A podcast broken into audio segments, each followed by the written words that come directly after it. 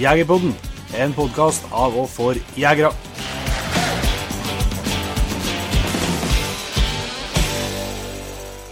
Da er det klart for en ny episode av Jegerpodden.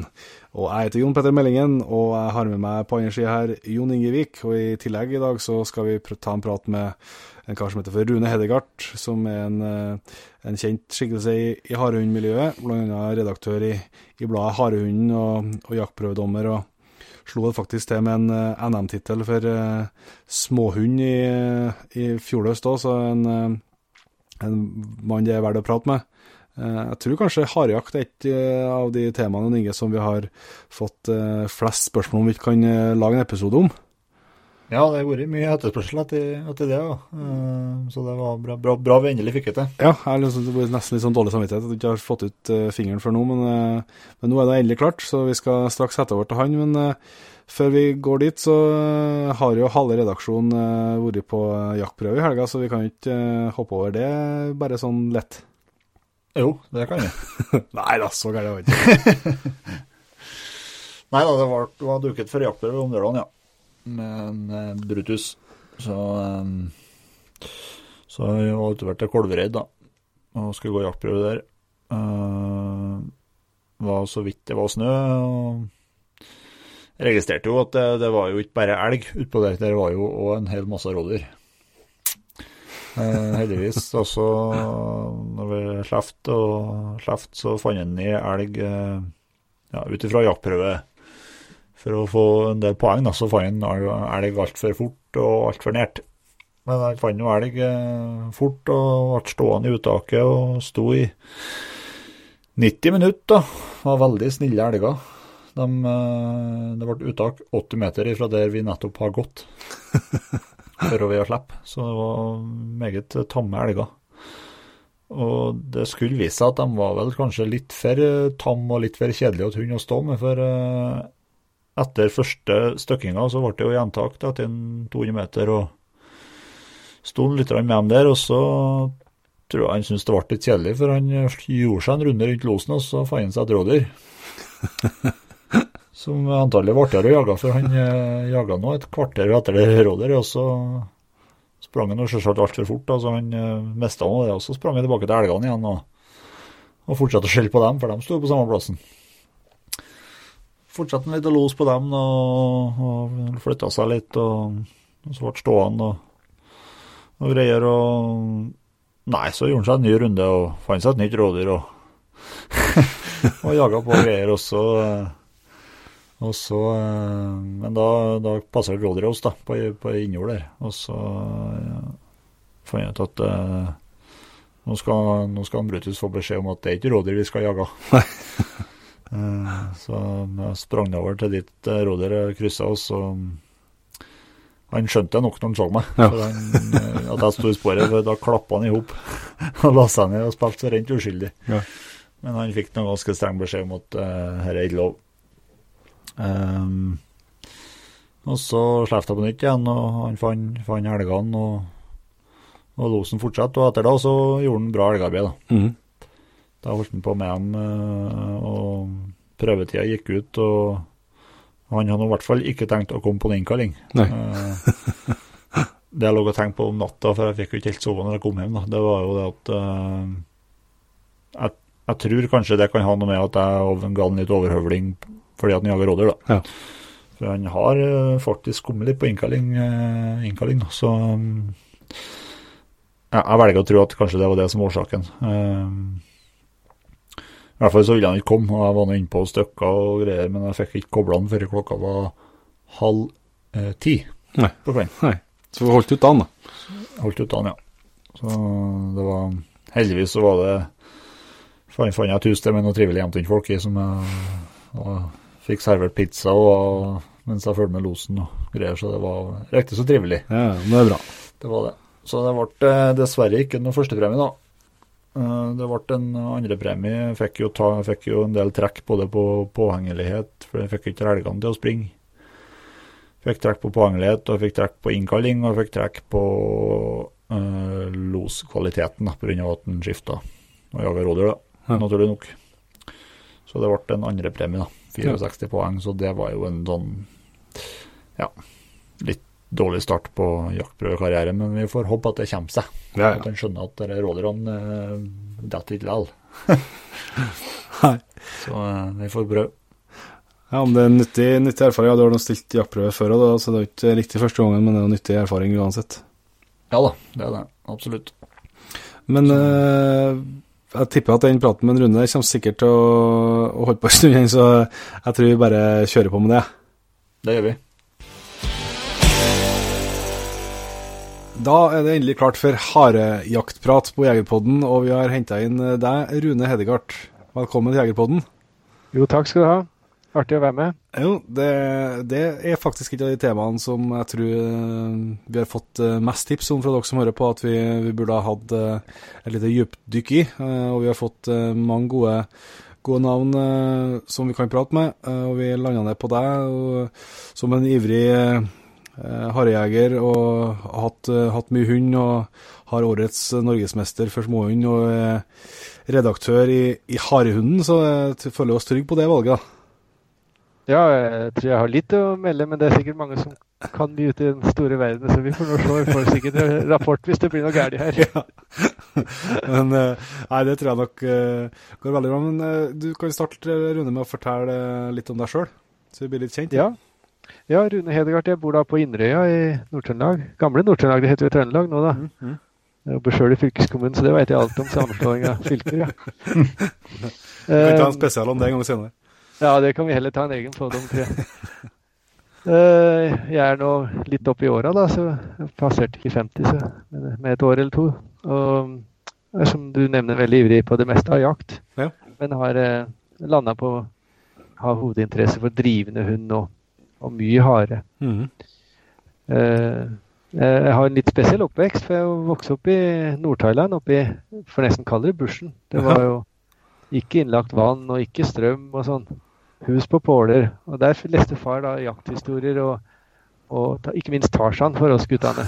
Og da ble vi jo så blodtørste at vi kunne drikke helt glass med blod, husker jeg.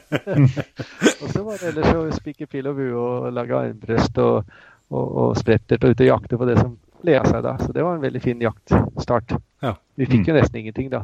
Men vi fanga noe fisk med hendene og forskjellig. Så det var en veldig spesiell oppvekst. Mm. Så er jeg fra Kongsberg. Jeg hører jo at jeg ikke er nordtrønder, sikkert. Dialekt. Det høres, Ja, ja. det høres. Ja. Dere tar meg der. Jeg har såpass Eh, Nei, så har jeg jakta litt rundt omkring i både verden og, og i landet.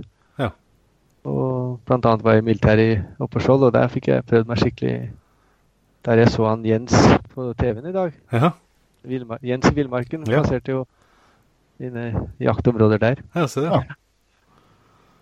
Så har jeg studert på Ås. Det heter jo Landbrukshøgskolen da. Nå er det vel Universitetet for miljø- og biovitenskap, tror jeg det heter. Ja.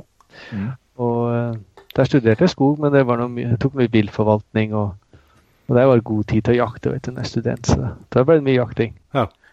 En del skogeiere i klassen som har store eiendommer, og det var ikke, ikke ueffent. og jeg hadde jo drever, så greit å komme seg på jakt. Ja. Så det var en fin, fin start, ja. Ja. På, på studietida, eller gjennomføring av studietida. Mm. Så da har jeg fått et lite innblikk i hvem jeg er. Ja. Mm. Uh, du nevnte en drever her, eh, Rune. Eh, hvordan ser det Har du, har du mange hunder? Og, er, Nei, det, altså- er det bare drever. Altså, jeg er sånn eh, Jeg hørte en pod fra dere før, og jeg syns det var en av dere som nevnte noe om at dere satsa på kvantitet. Ja. Rekk opp hånda. Eh, Jeg gjør motsatt, da. Jeg, jeg satser egentlig på kvalitet, jeg, da. Det, det er fake, ja.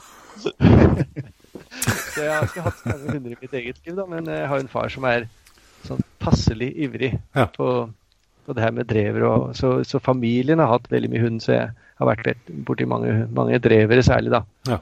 Eh, men sjøl har jeg bare hatt fire drevere opp gjennom tida mi. Mm. Så jeg har hunder lang tid. De blir Ja. gamle. Det er flere som reagerer på at jeg har hunder til de blir rundt en, kanskje 13-13,5 år, siden de går hardt. Og mens mange kanskje sliter med det eller gjør noe, kall det gjør noe feil, eller ikke har dem så jevnt trent, f.eks. Altså, de holder ikke så lenge. Nei. Mm. Det, da rekker du ikke så himla mange hunder når du skal ha en.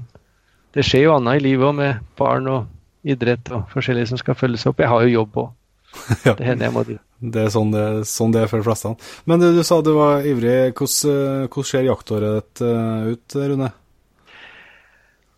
Nei, jeg starter jo Altså, jeg, jeg trener hund alltid, Mhm. egentlig. Eh, Med det at ikke løs, ikke misforstå meg, jeg følger lover og regler.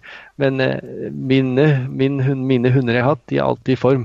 Ja. Så det er skiturer eh, etter jakta er slutt, eh, jogge med dem. De er med på alt familien og, og jeg gjør. Mm. Og skiturer, alt mulig. Så de er alltid i form. Og så slipper jeg så snart det er lovlig, da. Begynner å trene eh, sånn jaktmessig. Starte litt forsiktig, ofte litt varmt, ikke sant. Og, eh, og så blir det noe mer og mer seriøst utover som jakta begynner. Mhm. Har gjerne en fast tur eh, til Nord-Norge. eh, På kall det hemmelige sted, da, hvor vi har god, meget god tilgang til harer. Så vi får, eh, får levd litt som Tarzan og det, det genet i oss. Med blodtørstige genet. For, um, før vi vender nesa hjem igjen og nå er mer, litt mer forsiktig med, med avtrekkeren. da. Mhm. Eh, så um, blir det noe rådyrjakt og harejakt sånn om hverandre og i kombinasjon. Litt rev oppi det hele. Mm. over. Eh, Vil gjerne på fuglejakt, men jeg syns det har vært så dårlig med fugl de siste åra at jeg, jeg pleier å si at jeg lar dem som er inkarnerte fuglejegere, ta seg av den biten. Så før, før jeg komme tilbake når det blir litt mer overskudd å høste av, Ja. så jeg veldig gjerne på fuglejakt. Nei, og så eh, dømmer jeg ganske mye på prøve, eller noe på prøve i hvert fall, og, mm. og organiserer en del i hardhundmiljøet. Og så Mm. blir det noe jakt utover på nyåret og, og gå på noen prøver og dømme en del. Så Det er sånn året mitt er. En eh, tur på seljakt det har det ikke blitt på flere år, men det er også en sånn kjempefin apriltur. Ja. Ut på Smøla, Grip og uti der. og Det gjorde jeg noen år. Og, og så beverjakt òg. Det er en Ja. sånn kjempefin vårsyssel. Helt enig. Så det er sånn hvis en drar gjennom året mitt, da. Ja. ja, men da har jeg blitt litt, uh, blitt litt uh, kjent med deg, og eh, skal vi bli litt mer kjent med både harejakt, eller både jaktformen og, og ikke minst å prøve og, og hunder. Eh, det er jo litt sånn Jeg håper vi skal motbevise det litt uh, i løpet av den praten her, Rune, men for at det er jo Jeg vet jo at eh, mange, for så vidt inkludert meg sjøl, om jeg har vært med på nok karakter jeg syns det er spennende, men men mange har nok litt sånn eh, kanskje et bilde av eh, noen eh, gamle gubber som sitter på en stubbe og venter, og eller Mm. bål. Men hardøkt kan jo være mye mer enn det, så håper vi skal få fram det på en god måte i løpet av, av praten her. Men kanskje vi skal starte Sånn som du, sånn som du framstilte det nå, så høres det veldig fint ut kontra løshundjakta, syns jeg. da, Men det, er jo, det er jo bare plagg. Men Det eh, er i hvert fall enkelt med det som kan bæres ut av skogen. hvis du får det. ja, ja, det er bedre. Det jeg får ikke noe ut av skogen, lese det. Men, men eh, hvis vi kanskje skal starte litt eh, for å gjøre oss litt på, på hundsida, kan ikke du gjøre oss litt klokere på, på det her eh, ulike hunderaser? Det er jo mange ulike raser og, og for så vidt hundetyper som, som brukes til den jaktformen her. Ja, egentlig litt for mange, skal jeg være helt ærlig. og stadig kommer det flere, ikke sant. ja, ja. Og ikke minst dere som er, eh, de som er veldig ivrige på rovvilt, de importerer jo stadig nye raser. Ja. Så det er ikke noe kritikk av det, men, men eh, det, det, det blir jo flere som skal fordele samme markedet, og da blir det jo færre eh, mulighet til å ha færre antall av hver rase. Og da Mhm. sliter vi fort med innavlsproblematikk, som det, eller små populasjoner. Mm. Mm. Sånn som de norske harundrasene opplever da. Mm. Og de, Vi kan ta de norske harundrasene først, Ja. eller støverasene. Kan dere dem? Kan eh, dunker Ja. og Halden. Hygen. Og så en Nettopp. haldenstøv. Dunker, og hygen. Ja. Ja. Ja, det, Det er de fikk- tre norske rasene. det var ikke verst. Og dem har NKK et eget ansvar og, og prosjekt for å ivareta. Mm. Og de, var, de har jo hatt veldig smal avlsbredde og en del innavlsproblematikk. Eh, sånn både med fertilitet og, og litt forskjellige sykdommer. Så, og, og kanskje litt sviktende eh, jakt òg. Sånn at eh, der har man kjørt et innkryssingsprosjekt med Frode Lingås som ekspertisen, eh, som genetiker. Og Mm. lyktes veldig godt med det. Ja. Så det er jo fortsatt noen som ikke skal ha krysningshunder. Det tror jeg er vanskelig å unngå i dag, da, men det var lenge i hvert fall folk som skulle kun ha reinrasa. Mm. Men eh, jeg tror de fleste har blitt innsett at det her var veldig vellykka. Og svenskene har også små raser som de også gjør og delvis diskuterer innkryssing og skal lære av Norge. Mhm. Så det var de norske rasene. Vi har ingen kortbeinte norske raser.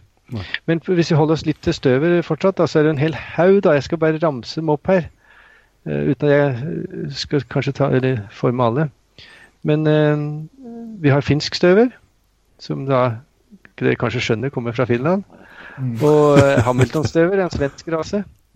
Ja, det ha Ham Hamilton er sett out. Ja. Både det ene og toeren. Men eh, vi har også Schiller er også en svensk rase. Du har jo noe som heter gotlandsstøver. Smålandsstøver, så det er flere svenske raser. Finner slo sammen de her. De hadde også flere raser som ble slått sammen til Ja. finsk støver en gang Ja. i tida. Ikke så himla lenge siden. Så har vi en del eh, kontinentale med lusernerstøver, sveiserstøver, istarkestøver. Og så har det da de siste åra kommet to russiske raser. Russisk flekket støver og russisk støver. Og så har du den amerikanske med f.eks. Coon og Plothund. Hmm. Og, og, og flere der, da, som er sånn mer rovdyrhunder. Ja.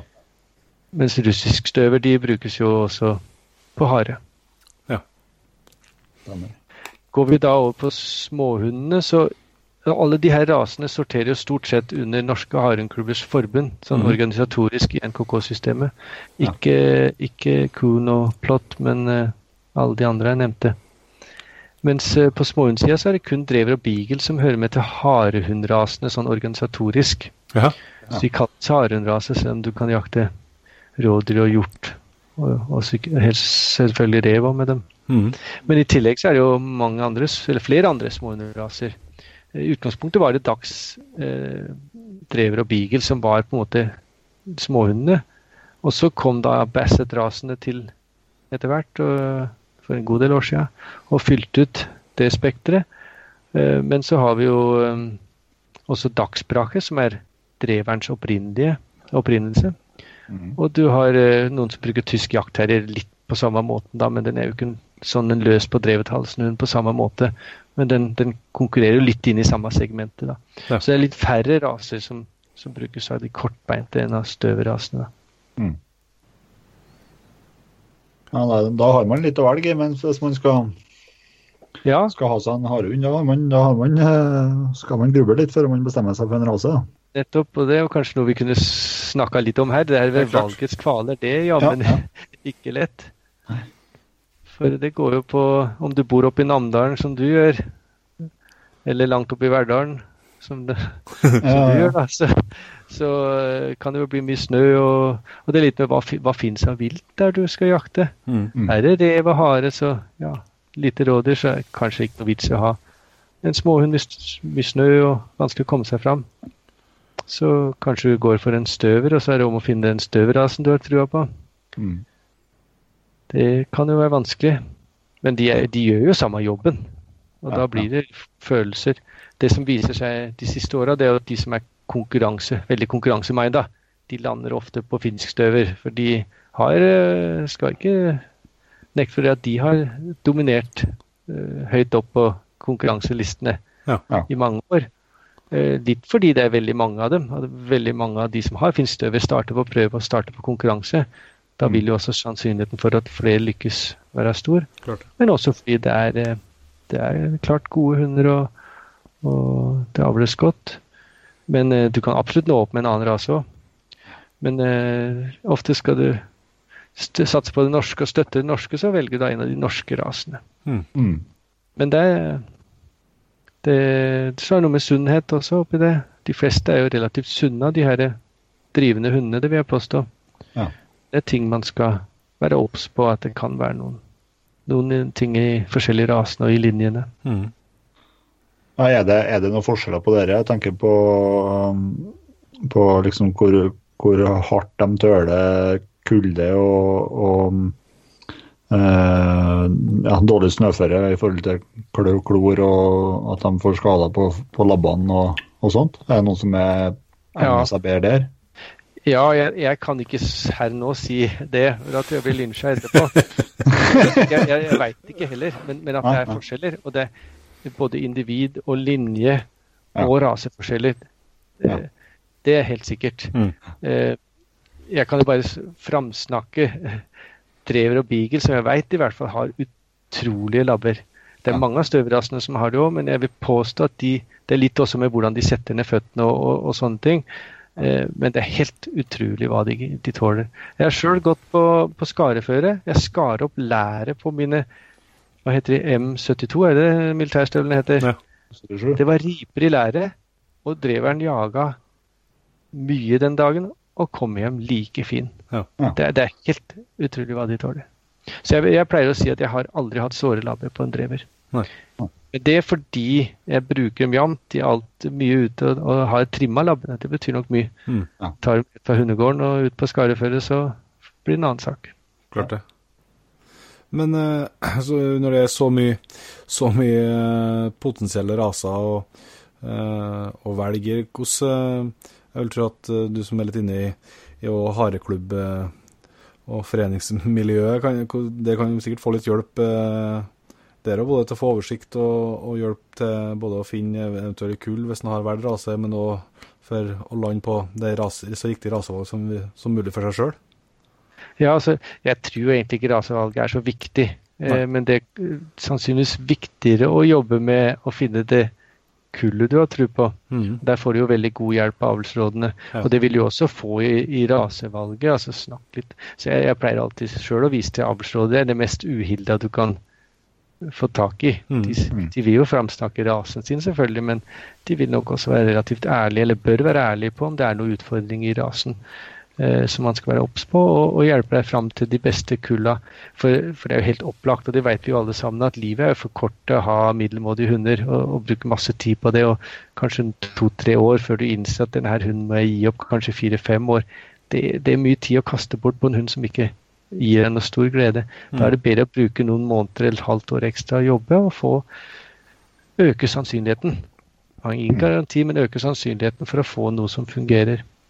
Både som trivelig jaktkamerat eller hus, ha i hus, sunn, og som en god jaktvenn i skogen. da.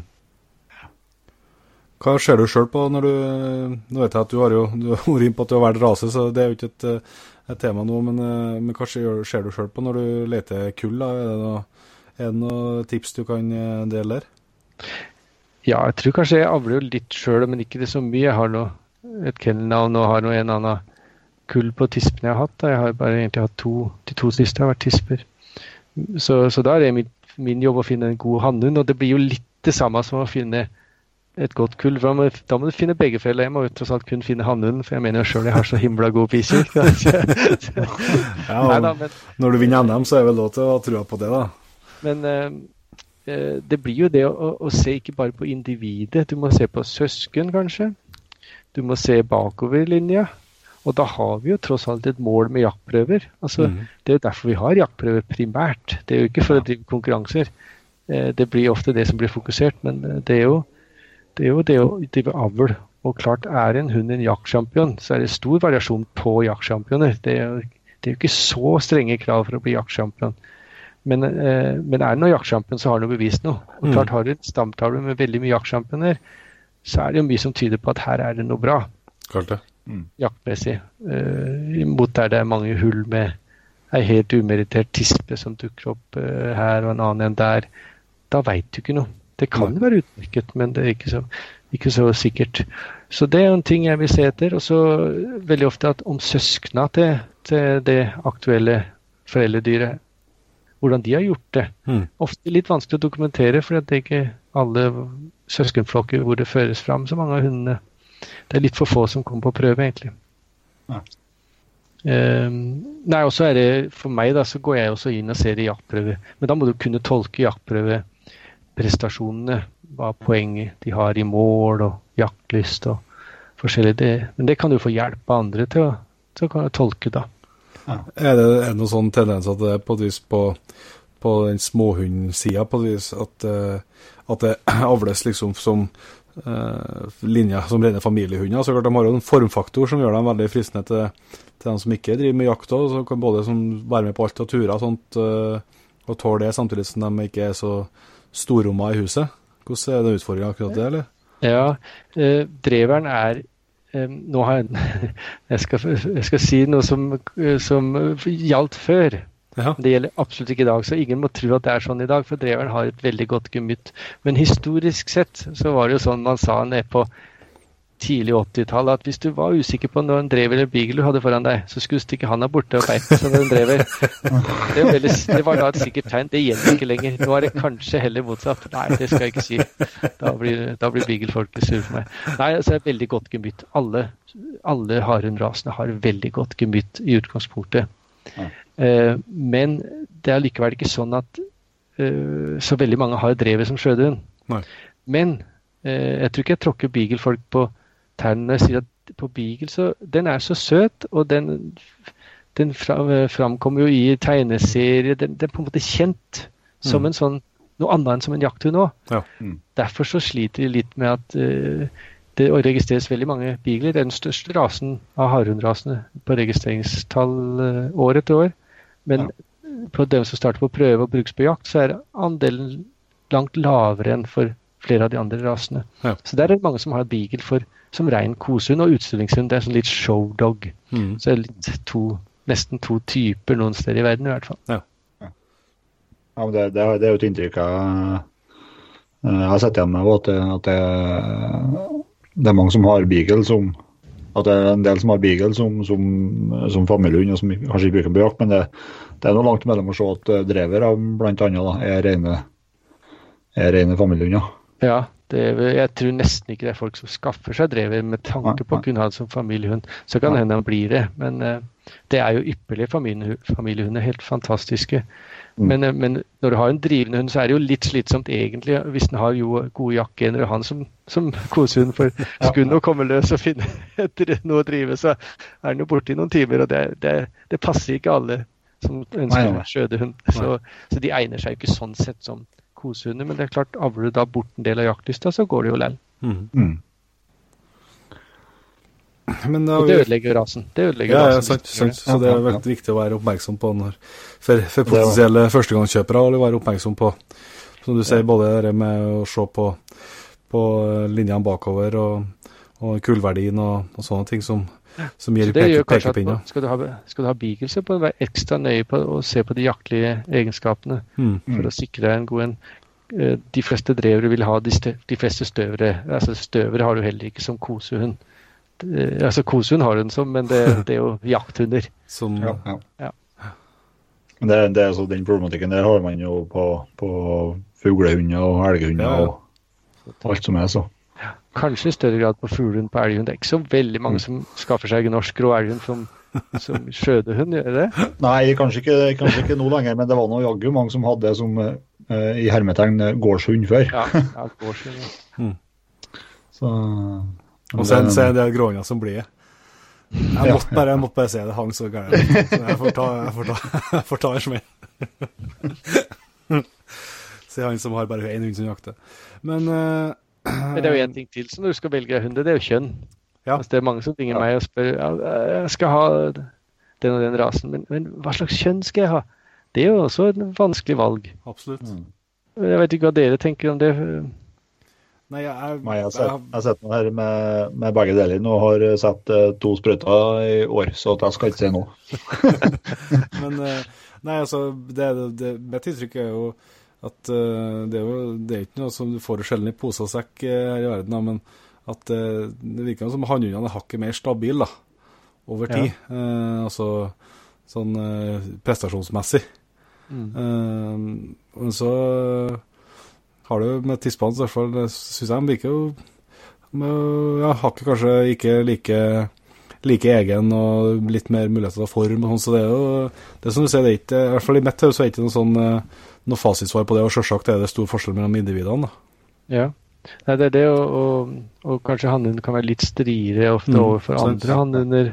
Men klart er tispe først stri, så er det noe Ja, ja. ti grader stri. og, og så har du det her med løpetid, og, og noen har jo innbilt drektighet. Mm. Det skal han også være obs på når han velger seg hund. Jeg tror Ja. det er veldig arvelig, det her innbilt drektighet. Ja. Hun jeg har nå, og, og ingen av tispevalpene der har, viser det i det hele tatt det, an, ikke antydning. Mens eh, hun jeg hadde før, eh, både hun hadde litt, og valpene hadde ganske mye. Ja. Eh, og jeg veit mange andre sliter. Det kan ødelegge en hel høst. Mm. Ja, det Så det er en ting vi burde skulle nok ha avla på, men hvordan gjør vi det? Ja. Da er vi helt av, Det er ikke en dommer som kan se det. for det, Da er du avhengig av å stole på oppdretteren. Enig. Og det er ikke sikkert dem innrømmer at den her norsk og svensk jaktsjampen min den har dessverre litt eh, for mye innbilt vekthet, så den skal vi ikke avle på. Men det kommer bare på våren. ja. Nei, sånn at eh, det er et vanskelig, vanskelig Ja, det Ja, tema. Og så skal det sies at har du, har du en hannhund som, eh, som virkelig har, eh, har eh, kjønnsdrifta på plass, så er jo den like håpløs. Ja. De ukene hvis du har ei ja, hvis du har et tispe da, i tillegg som har løpertid, så er jo han like håpløs de 14, det. de 14 Det er dagene med, en, med løpertid. en, en jeg kjenner godt, han gjelder jo han til slutt, for den- den bare i bygda. Det nytta ikke å jakte den. Nei. Så, så det går også an. Så det, du får ikke pose og sekk. Men, men det jeg tenker om med valget av kjønn, det er jo Har du tenkt å avle? Mm.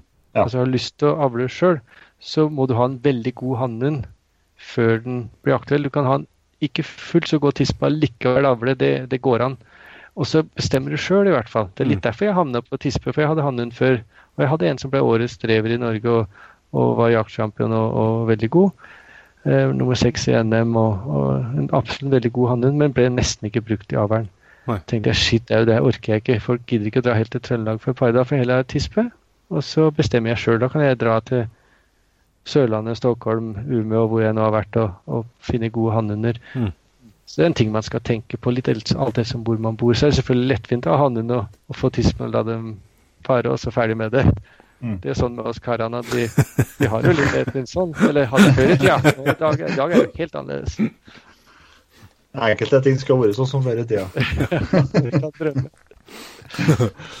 Nei, men det er, et, det er absolutt et spennende, spennende tema som selvsagt ikke er noe fasitsvar, eh, fasitsvar på. det. Jeg, både jo, jeg har jo en av hver, og måtte jo eh, se at eh, hannhunden slapp en, eh, en los i året for å springe tilbake til bilen og se hvordan det gikk på tispa som lå inni der. Så, så jeg vet jo litt hvordan det, hvordan det kan være, i hvert fall hvis man velger å ha, ha begge. Så jeg vet ikke om det er noen uh, ubetinga fordel. Men det er klart, det, er som du sier, at eh, litt ja, Mitt grunn til at jeg havna på TISP sist, nå, det var jo for at jeg hadde, jeg hadde litt ønske om å, å prøve å avle sjøl, for det var en interessant erfaring å gjøre gjort seg.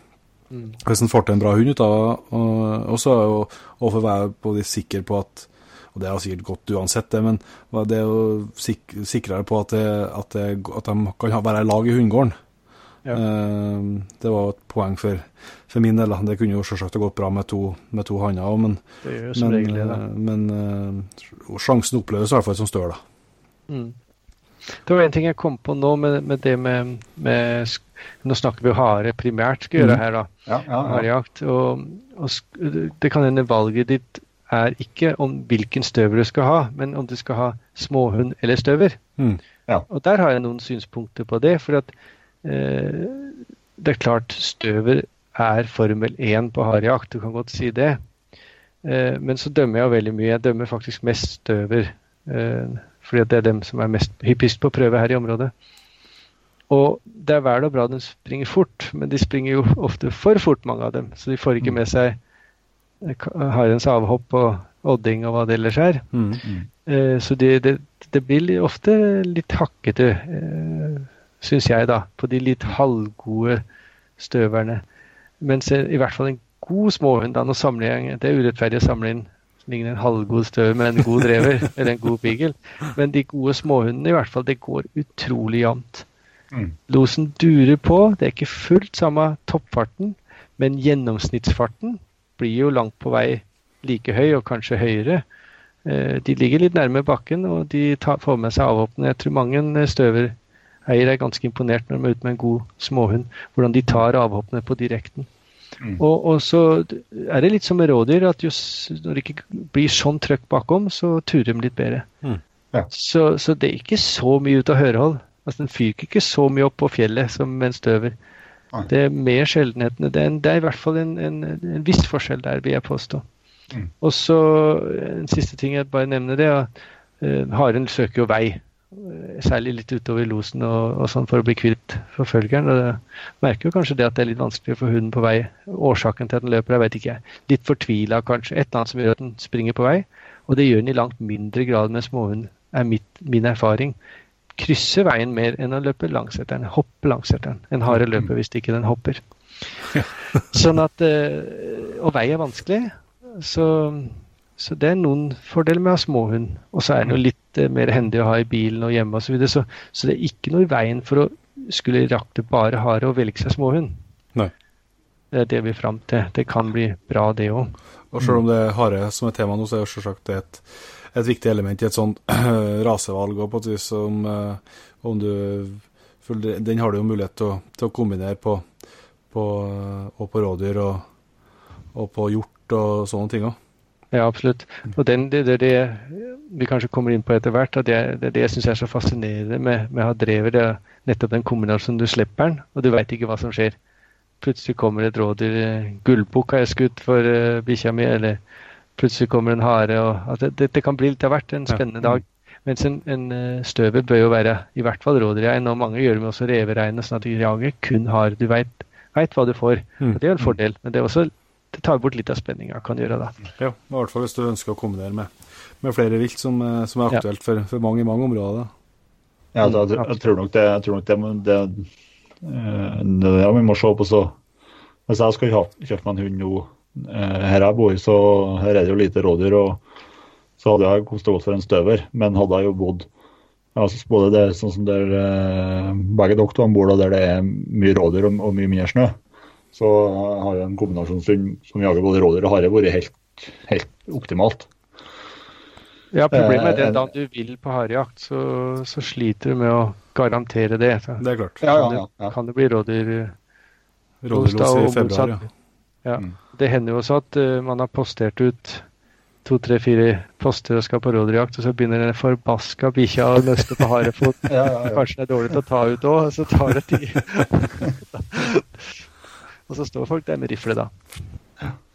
Nei, men det er jo Så spesialisten har absolutt noe for seg.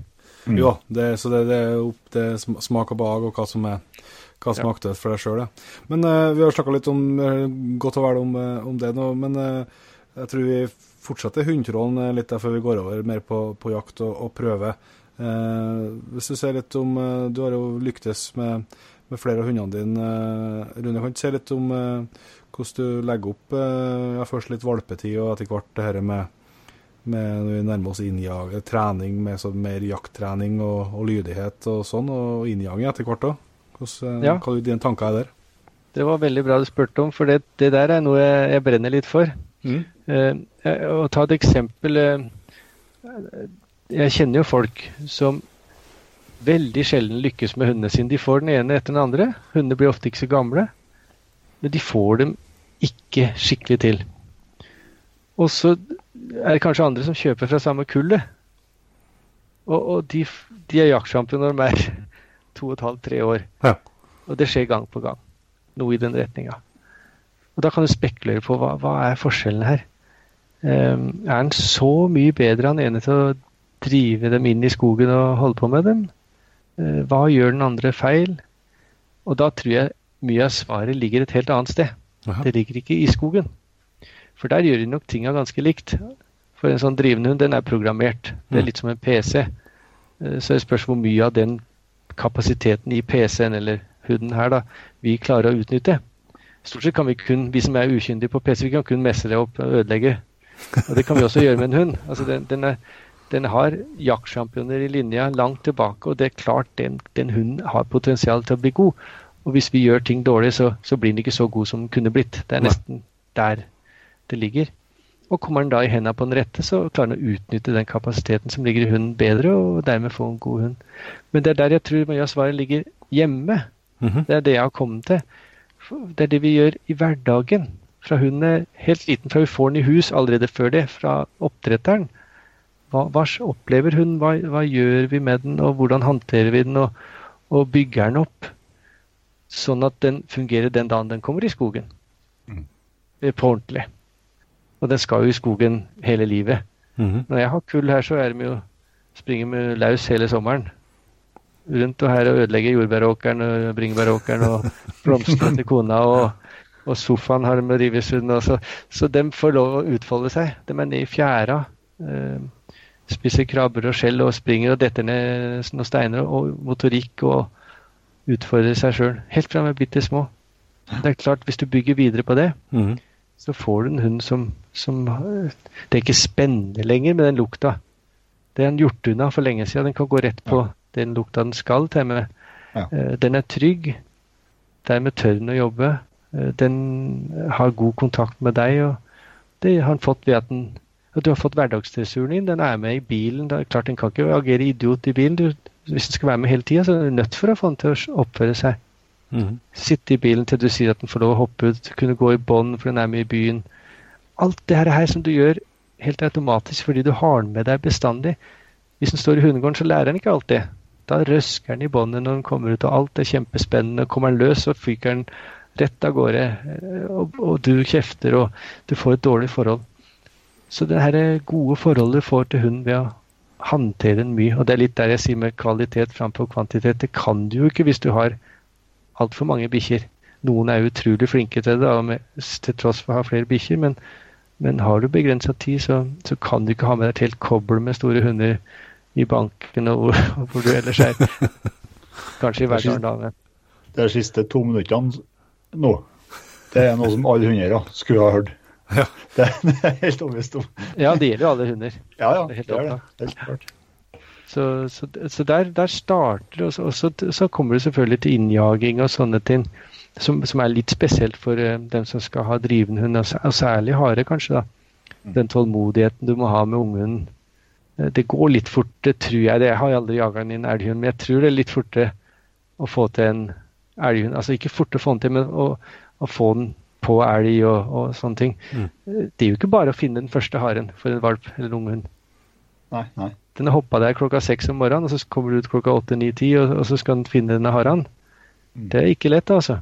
Første gang du skal gjøre det. Så du kan få mange turer i skogen hvor det ikke skjer noe. Ja, ja. Det er jo det jeg liker godt, den der T-skjorta som de har i Sverige. Dere er jo elgjegere, er ikke det? Ja. Ja, ja. ja, ja, ja. Din hund tapper en elg på 200 kilo, står det på. Min hund jager en hare på to kilo. Så det er vanskelig, det er en veldig vanskelig oppgave for den lille tateren som skal ut og prøve, prøve å finne sin første hare. da. Og det krever tålmodighet. Men hva gjør du sånn rent praktisk, eh, da, liksom, men, eh, men er det liksom ut og, ut og være altså, Du letter dem løs, og jeg forstår litt som at du, du har med dem på alt på vis, og det gjelder jo i, i skogen. Er du, de får være med og bare springe rundt. så gjør du noe annerledes når du har med deg hund på et første gang i skogen, eller første gang du tenker at nå skal, han, eh, nå skal vi ut og se om en finner hare? Liksom, Nei, egentlig ikke så mye, men, men det, jeg tror det er litt viktig å skille på at når du kommer løs, da skal du jobbe. Mm. I hvert fall etter hvert når det er valp, så får du lov å springe løs Ja, rundt og sånn. Det er ikke det. Men den skal klare altså Min her nå som, som har en voldsom jaktlyst, men hun går løs. Hun kan gå løs her hjemme, og her er det rådyr altså, harer rett rundt meg. Mm. Men hun kan gå løs ute her. Og hun stikker stort sett aldri av på jakt. Eller stikker ikke av. Eh, så det er noe med å få, prøve å få til en forståelse at nå er vi på jakt. Og det, det signalet, det, det du, du gjør eh, før det blir jakt. Så, så den skal kunne være med på masse tur, og ikke tro det er jakt eh, bestandig. Mm. Også når båndet strykes av, peilen er på, da er det full skuv. Mm. Eh, så, så jeg slipper nok en valp på lar den sulle rundt og gjøre seg kjent med lukter og sånn. Og så når den blir litt eldre og det begynner å bli mer seriøst, da eh, er det ut, finne et sted hvor jeg har tro på at det er bra med det viltslaget jeg vil prøve å prege den på. Jeg liker å jage den på hare, mm. mine drevere, for jeg er veldig glad i harejakt. Skal du ikke jakte hare, så er det bare dumt. Skal du kun jakte rådyr, så må du finne et sted med mye rådyr. Mm. Så gi dem gode forutsetninger de første gangene. Tidlig på morgenen, eh, fine forhold. Slipper dem ut, og så er det egentlig tålmodighet. Eh, Jeg støtter dem opp. Se at de finner noe spennende lukt, så noe harekule, så motiverer jeg med skikkelig positiv prat og, og engasjerer meg i det de holder på med. Og, og, og følger med dem litt. Og der er jo peilen fantastisk, ikke sant. For da, i gamle dager så forsvant jo hunden. Så ante du ikke hva han drev med. Eller 50 meter unna, eller en 200 meter unna, eller hvor er den? Eh, Springer den som en tulling rundt, eller er den på samme flekken? Nå ser vi det på peil med en gang. Og begynner den å nøste rundt att og fram, så skjønner du her, er det lukt. Så kan jeg trekke dit, sette meg ned der og støtte den opp litt. Og fortelle den at det her er positivt. Ja, fortsett med det. Og plutselig så, så skjer det et uttak. Den finner haren. Ja, så, så, så, du, så du, eh, du holder ikke hard på å sitte på samme flekken på et vis og vente til han gjør hele, hun gjør hele jobben. Du er med, og hvis du ser at den nøster, så kan du bevege deg i retning hun og, og være med å støtte opp liksom direkte. Det, det, er ikke noe fasit, men jeg Nei, tror ikke det gjør noe, i hvert fall. Og da, da får du den her samarbeidet. For mm. det, det er mer enn nok drivende hunder som er for egne. Ja. Altså holder på for mye for seg sjøl. Det, det, er lengre mellom de som har veldig god kontakt, eh, som, som, er med deg på jakt, og ikke motsatt. Mm. Sånn at eh, det å jobbe med kontakt, og det tror jeg du gjør ved at du viser interesse, at du er også en del av den jobben de gjør. Det mm. oppfatter de, at, eh, og, og de og styrkes også i at ja, det er det her vi skal, faktisk. Ja, jøss, yes, det var det. Pappa er fornøyd. Det må jeg fortsette med. Ja. Mm. Eh, hvor, hvor gammel er de når du begynner å liksom sette på dem pilen og at de skal begynne, begynne å jage sjøl? Det er nesten skummelt å si noe, men, men eh, jeg tror ikke det gjør noe å være tidlig ute. Men, men det er det man bruker med vett. Eh, ja. For det er noen, mange drivende hunder, og særlig kanskje småhundene, er veldig tidlig. Det er ikke mm. sjelden at de begynner å ja, også støvere, at de begynner å jage når, med litt sånn at det er noe fornuftig, i hvert fall allerede når det er fem-seks måneder. Mm. Og det er klart det er ikke en hund som er utvikla fysisk eller mentalt eh, på noe vis til å skulle jakte. Men at det gjør jo heller ikke noe at de loser litt, men da er det om å ha magemål og, og, og slutte. Da er det egentlig eh, Du kan dele opp innjaginga eller jobben i flere faser. Det første er jo at du gjør skogsvant. Det kan du gjøre hele, helt fra de er bitte små. Sånn at det ikke er noe Alle lukter, lyder, alt det blir naturlig etter hvert. Og så får du den fasen hvor du begynner faktisk å jobbe på det sporet og det du lukten av det viltet du skal jakte på. Og så, så blir det etter hvert da for de drivende hunder losen. Og det blir, jeg pleier å si til mine valpekjøpere at det blir tidsnok mange timer los. Så, så bruk heller tida på å la dem jobbe på fot og, og finne dyret. Og så koble ganske fort. Mm. Uh, så når den blir året, så skal den få lov å jage litt lenger. Men uh, la oss si fra dem er en åtte måneder og oppover, så er det ikke noe veien for å la dem jage en del. Mm. Men så en annen ting som er ganske viktig, som jeg tror, særlig for de som driver med rådyrjakt, er jo at, at, du går alene ut. Eller ikke en hel haug, i hvert fall. For da får du, hvis du setter ut poster, og så har du en valp, så skal du gå igjen derifra til dit, og der framme sitter kompisene med riflene sine klare. Da får du sånn lite press. Ja. Da setter du ikke ned når hunden begynner å jobbe på fot, og, og lar den få tida. Får den ikke til det i løpet av ti minutter, så tar de det videre. Mm. Og da har du ødelagt mye. En valp må få tida til å rote rundt og gjøre seg kjent med lukta, komme seg noen meter lenger fram og litt tilbake og så litt lenger fram og, og holde mm. på. Og da må kompiser være kompiser. Da må i hvert fall være kjempetålmodig og sitte der til, til, du finner det for godt å avslutte det, eller, eller valpen finner noe. Mm. Er du aleine ute, da har du en helt annen mulighet til å være kjempetålmodig og bare sitte der, flytte deg litt, rann, støtte opp og bare bruke tida skjer ingenting, så tusler vi hjem og er like fornøyd. Mm. Ja. ja. det tror jeg er et uh, veldig godt tips, for akkurat det har jeg kjent på, kjent på sjøl om unge. Hvor, uh, eller ikke bare med, med, med unge hund, men uh, med, med, større hunder. Uh, ser du slipper, og, og det er gjerne Jeg kan jo finne elg òg, men det er på helt feil kant, på et vis. da. Mm. Og det er, litt, det er ikke noe det er en ting når det er en rutinert hund, og du vet at det sjanser kan komme likevel, men i hvert fall er det en, en valp som kan bare dra og, og surre og tulle og trenger ikke være på i hele tatt. Da. Nei. Da Kanskje han skal bite pinner og leite mus og ja, skremme opp en trost. Det må han også få lov til å mm. gjøre seg ferdig med. Mm. Så, det... Så, det... tror jeg er en veldig viktig bit. Og noen, noen trenger jo bare noen ganger sånn, 5-10-20 ganger aleine sånn. Så er vi jo snart jakthunder, og andre trenger noe mer tid. Mm. Mm. Ja, og det er noe som det er tillitsforholdet som du er opptatt av, og som er et er antagelig er godt tenkt. Altså det å For at hun regner ikke ut det. At uh, Grunnen til at jeg er sur og forbanna, er for at jeg sitter noen kompiser og fryser uh, to Nei. kilometer derfra. Nettopp. Det merker bare at du er litt stressa og Yes. Og skjønner ikke helt hva han gjør feil. Nei. Så det, så det tror jeg er et veldig viktig poeng. Mm. Mm. Og så har du en annen ting som jeg tror er utrolig viktig å, å starte tidlig med, og, og som du har igjen for seinere. Og det er innkalling altså, Jeg vil ikke si lydighet nødvendigvis, men det ligger jo litt i, i det. Men, men, det å kunne kalle inn. Og det jobber jeg ganske mye med. Uh, veldig enkle metoder. Men uh, du verden hvor irritert jeg er som dommer når, når ikke folk klarer å få inn hunden sin når eh, de har når prøven skal avsluttes av en eller annen grunn, enten de har full tid eller, eller du skal flytte terrengdel eller ja, av en eller annen grunn skal ha inn hunden. Mm. Da forventer jeg egentlig at er den i nærheten, så skal du få den inn. Det er jo effektivitet. Du sparer så mye Ja, tid. ja, ja. Som på jakta òg, istedenfor Ja, ja, å stå der og vente til hunden finner det for godt å komme. Det vet vi alt om. Jo. Ja. Så jeg krever egentlig lydighet av mine hunder, at jeg kan kalle dem inn. Men eh, da gjør du det helt ifra med småkvalper, liksom med, små, med godbiter, og, og liksom vil gjøre det som en, som en lek på et vis, og får dem Ja. inn og jobbe, jobbe på den måten. Starte med det. Jeg har jo eh, sånn jakthorn eh, som jeg bruker. Ja. Og, og den lyden bruker jeg når jeg oppdretter, så bruker jeg den helt fra den ligger i valpekassa, som bare venner seg til lyden. Mhm. Kanskje noe tispe hopper opp i og skal melk. Tuter jeg litt forsiktig. Ja. Og, og, og da blir det etter hvert så havner det inn i ryggmargen at den lyden der er positiv. Oi, nå fikk vi melk av humor, så det tuta samtidig. Etter hvert så er det flokken ut, springer, jeg sørger for at de er sultne. Tuter da. De har aldri lært seg at tuten er noe positivt, ikke sant. Tuter jeg, så er det sånn massesuggesjon. Én begynner å springe, og de andre hiver seg på, Og så kommer de losende hele flokken inn og skal ha mat. Sultne. Og så får de mat. Ja. Og så etter hvert da med godbiter. Hvis jeg da Hun jeg har nå, kjøpte jeg jo i Østfold. Så der har jeg ikke hatt den muligheten. Og da skal jeg ut på tur kanskje med henne. Så går jeg ut en bakdøra eller et eller annet, så ber jeg noen i familien slippe henne ut om fem minutter.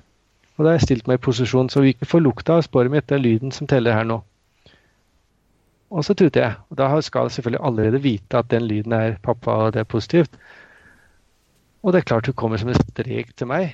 Så får jeg litt tørr fisk, og så er båndet på oss ut og går tur. Kjempepositivt. Ja. Jeg skal ut på tur likevel. Jeg tapte ikke noe tid på det. Koster meg ingenting. Eh, og så kan jeg finne på å springe og gjemme meg for. Hunden den er løs litt, han springer noen meter unna, så gjemmer jeg meg og tuter. For da vil den gjerne finne deg når den kommer igjen som valp. Ja.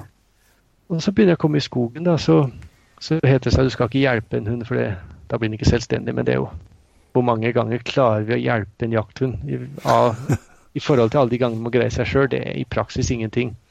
Så det, jeg tror ikke det skader noe å hjelpe. Da kan det hende jeg enten ser haren hopper ut, eller jeg ser et spår som jeg skjønner at nå sitter haren rett der borte hvis det er sporsene, og ungen har ikke skjønt det, så tuter jeg. Sørger for at den er så nært jeg kan følge opp hvis den ikke lyster, da. For da holder den kanskje på med fot og ikke er så interessert i å komme. Lyster den ikke, så er den ned og hente den. Litt bestemt opp. Det var her jeg tuta. Og så veldig blid stemme borte der sporet er, enten den har hoppa ut eller, eller du har noe veldig spennende spor, da. Mm. Og det siste trikset det er når du da feller noe. Så står jeg og tuter. Det gjør jeg på en tolv år gammel hund. Så står jeg fortsatt og tuter når de kommer inn på fallet. Det er kjempesterkt signal. Så mine hunder er stort sett sånn at når de hører den tuten, så forventer de at nå er det noe kjempepositivt der. Ja. Og da gjenstår det å ikke bruke det i tide og utide. Så det, det jakthornet der, det bruker jeg bare når jeg er på prøve og liksom skal prøve å få toppoeng, eller når jeg må ha den inn, det begynner å bli mørkt eller noe sånt. Eh, Eller så går jeg heller inn og kobler den i, i, i tap, eller går nært og roper på den eller noe sånt. Så tuten er stort sett kun positive eh, situasjoner, eller når jeg må ha den inn. Ja. Ja, Det var et kjempetips. Og så leste jeg han Lennart Davidsson, som jeg har vært Han er jo borte nå, men eh, mist han Herkras Kennel, som mange har hørt om på Drever. Ja. Han har også hjemthund og, og mange andre raser. Men han, han hadde en, et innlegg om det, og han bandt dem. Altså gikk unna, og så tuta. For å lære dem å svare. Det Ja. kan han også gjøre, da. Så jeg har ikke drevet så mye med dem. Da, får du, da begynner de gjerne å ule når de hører, for de er fortvila. De kommer ikke borti deg, vil gjerne, og så begynner de å ule. Så kan du lære meg å svare på tuten nå. Altså tut, eller hva du bruker Jo, jo. av lyd. jo. Men stemmen, den, den er litt dum å bruke, for den bruker vi i hverdagen. Da kjefter vi litt, og så kaller vi litt, og så kom den ikke allikevel. Men den tuten, den skal, den brukes kun, og den skal lystre. Men stemmen, den er litt sånn mer Ja, den lystrer noe sånn helst, men det kan godt hende de klarte å stikke av gårde uten at de lystra en gang, og da, Mm. da blir ikke stemmen et så sterkt signal. Lettere å så være konsekvent. Lettere Lettere, Mm. ja. Og så høres den kjempelangt. Det er jo Jeg skjøter med et tips der. Det er jo jeg vet ikke om flere som bruker som plystøy i tomhy, riffel, tomhyls. Det er bare hvor langt hvis man får, kan, hvis man får det der teknikken. Ja. Det er jo har jeg en plan på med når eh, jeg gikk jaktbyrå om lørdagen, og, og, det fungerte ikke innkallinga. Så det, det, har jeg en plan på nå eh, fram til neste høst. ja. Så, um, Nei, på prøver er det i hvert fall Du får noen billige poeng der. Ja, ja, det gjør det helt klart. Så, uh, når begynner du å å liksom skjøte for dem, da? Skal vi se, det står en, en ung på, på ett år som som uh, begynner å jage bra og, og skjøter du hare, hare på første, første, mulighet du får, eller lar du den arbeide litt med den? Og... Jeg tror ikke det er noe fasit der. Eller jeg, jeg, pleier å si at jeg tror ikke det er skader å skyte, i hvert fall for å prege den skjønner at det her er uh, riktig. Mm. Eh, og, så, og, så, er det igjen, altså, Hvis du ikke har et jaktlag, så, så, vil du ikke få sjansen hver gang. sånn at Er det bra med vilt, så er det ikke noe farlig å skyte noen det blir alltid noen doser hvor du ikke får skutt, og som går ganske lenge, kall det går lenge nok, da, sånn at du får, får, jobbe lenge med, med haren mm. eller viltet. Rådyr skal de helst ikke jage så himla lenge da. Så det er en fordel hvis de har vett på å gi seg eh, i rimelig tid. Men hare skal de jo helst holde på med eh, ganske lenge før de gir seg, for det, det er jo litt av poenget med harejakt. Det er jo ikke, det er jo ikke å skyte etter en halvtime. Eh, når du begynner å få en god hund. Eh, men eh, så, så, ikke noe fasit, men er det godt med vilt, så er det ikke noe farlig å skyte og, og prøve å få preg av på det viltet. Det, det, er jeg ganske sikker på. Men er det sånn, er sånn også En ting er på, på alder, men liksom hvis du har det et tenkt scenario, selvsagt, men altså eh, på den første harelosen eller andre, men der du får, hvis du får sjansen til å skyte haren etter fem minutter, liksom, tar du den sjansen, eller vil du at de skal få Eh, at de skal ha mer losarbeid bak, liksom. Det de første harene for preginga, eller tenker at det er preging er preging? Jeg, jeg, tror ikke det gjør noe, men altså, de, veldig fort så blir en unghund såpass god at du trenger ikke å skyte den så Nei. tidlig. Så, så, tror jeg ikke det gjør noe at den får litt mer jobber seg litt mer inn i losen først, ellers så skjønner jeg nesten ikke hva som har skjedd. Nei. For at, ok, det, det for opp en hare, eller det, plutselig var det fersklukta hare, og jeg strøyk etter noen meter, og så lå den der. Mm. Altså, de rekker på en måte ikke å, å få den inn ved huden. Nei. Mens hvis du har jobba en stund, men fått noe tap og tatt igjen, så, så, blir det Det får nok et mer forhold til det, da, har jeg inntrykk av. Og jeg ser jo på, på gamle hunder. altså Når man, når man losa ganske lenge på dem, dem kan være ganske stolte, virker sånn, når de da kommer fram på fallet der etter at har gjort en god jobb. Det virker sånn. altså Det er klart jeg tillegger menneskelige følelser nå, men, men eh, da er de skikkelig gira. Ja. Mm. Men jeg tror ikke det skader noe. Eller det gjør ingenting å skyte til. Men, jeg, men eh, som sagt så tror jeg veldig fort de fleste vil bli så gode at du ikke trenger det. Og mm. allikevel kan få skutt noen for dem. Hvis vi, nå har vi jo fått eh, meget eh, bra med påfyll på gode, gode tips her på, på både valg av rase og og linjer, og hvordan du kan starte den første delen til at du begynner å ha en jakthund. Hvis vi går over litt på den praktiske jakta, Rune. Eh, det var litt som jeg var inne på i stad, med, med, stubben og, og tyribålet. Eh, som er et sånn bilde som, som, jeg en, som, jeg tror en, del har. Men det her er jo en, en, eh, en veldig spennende jaktform.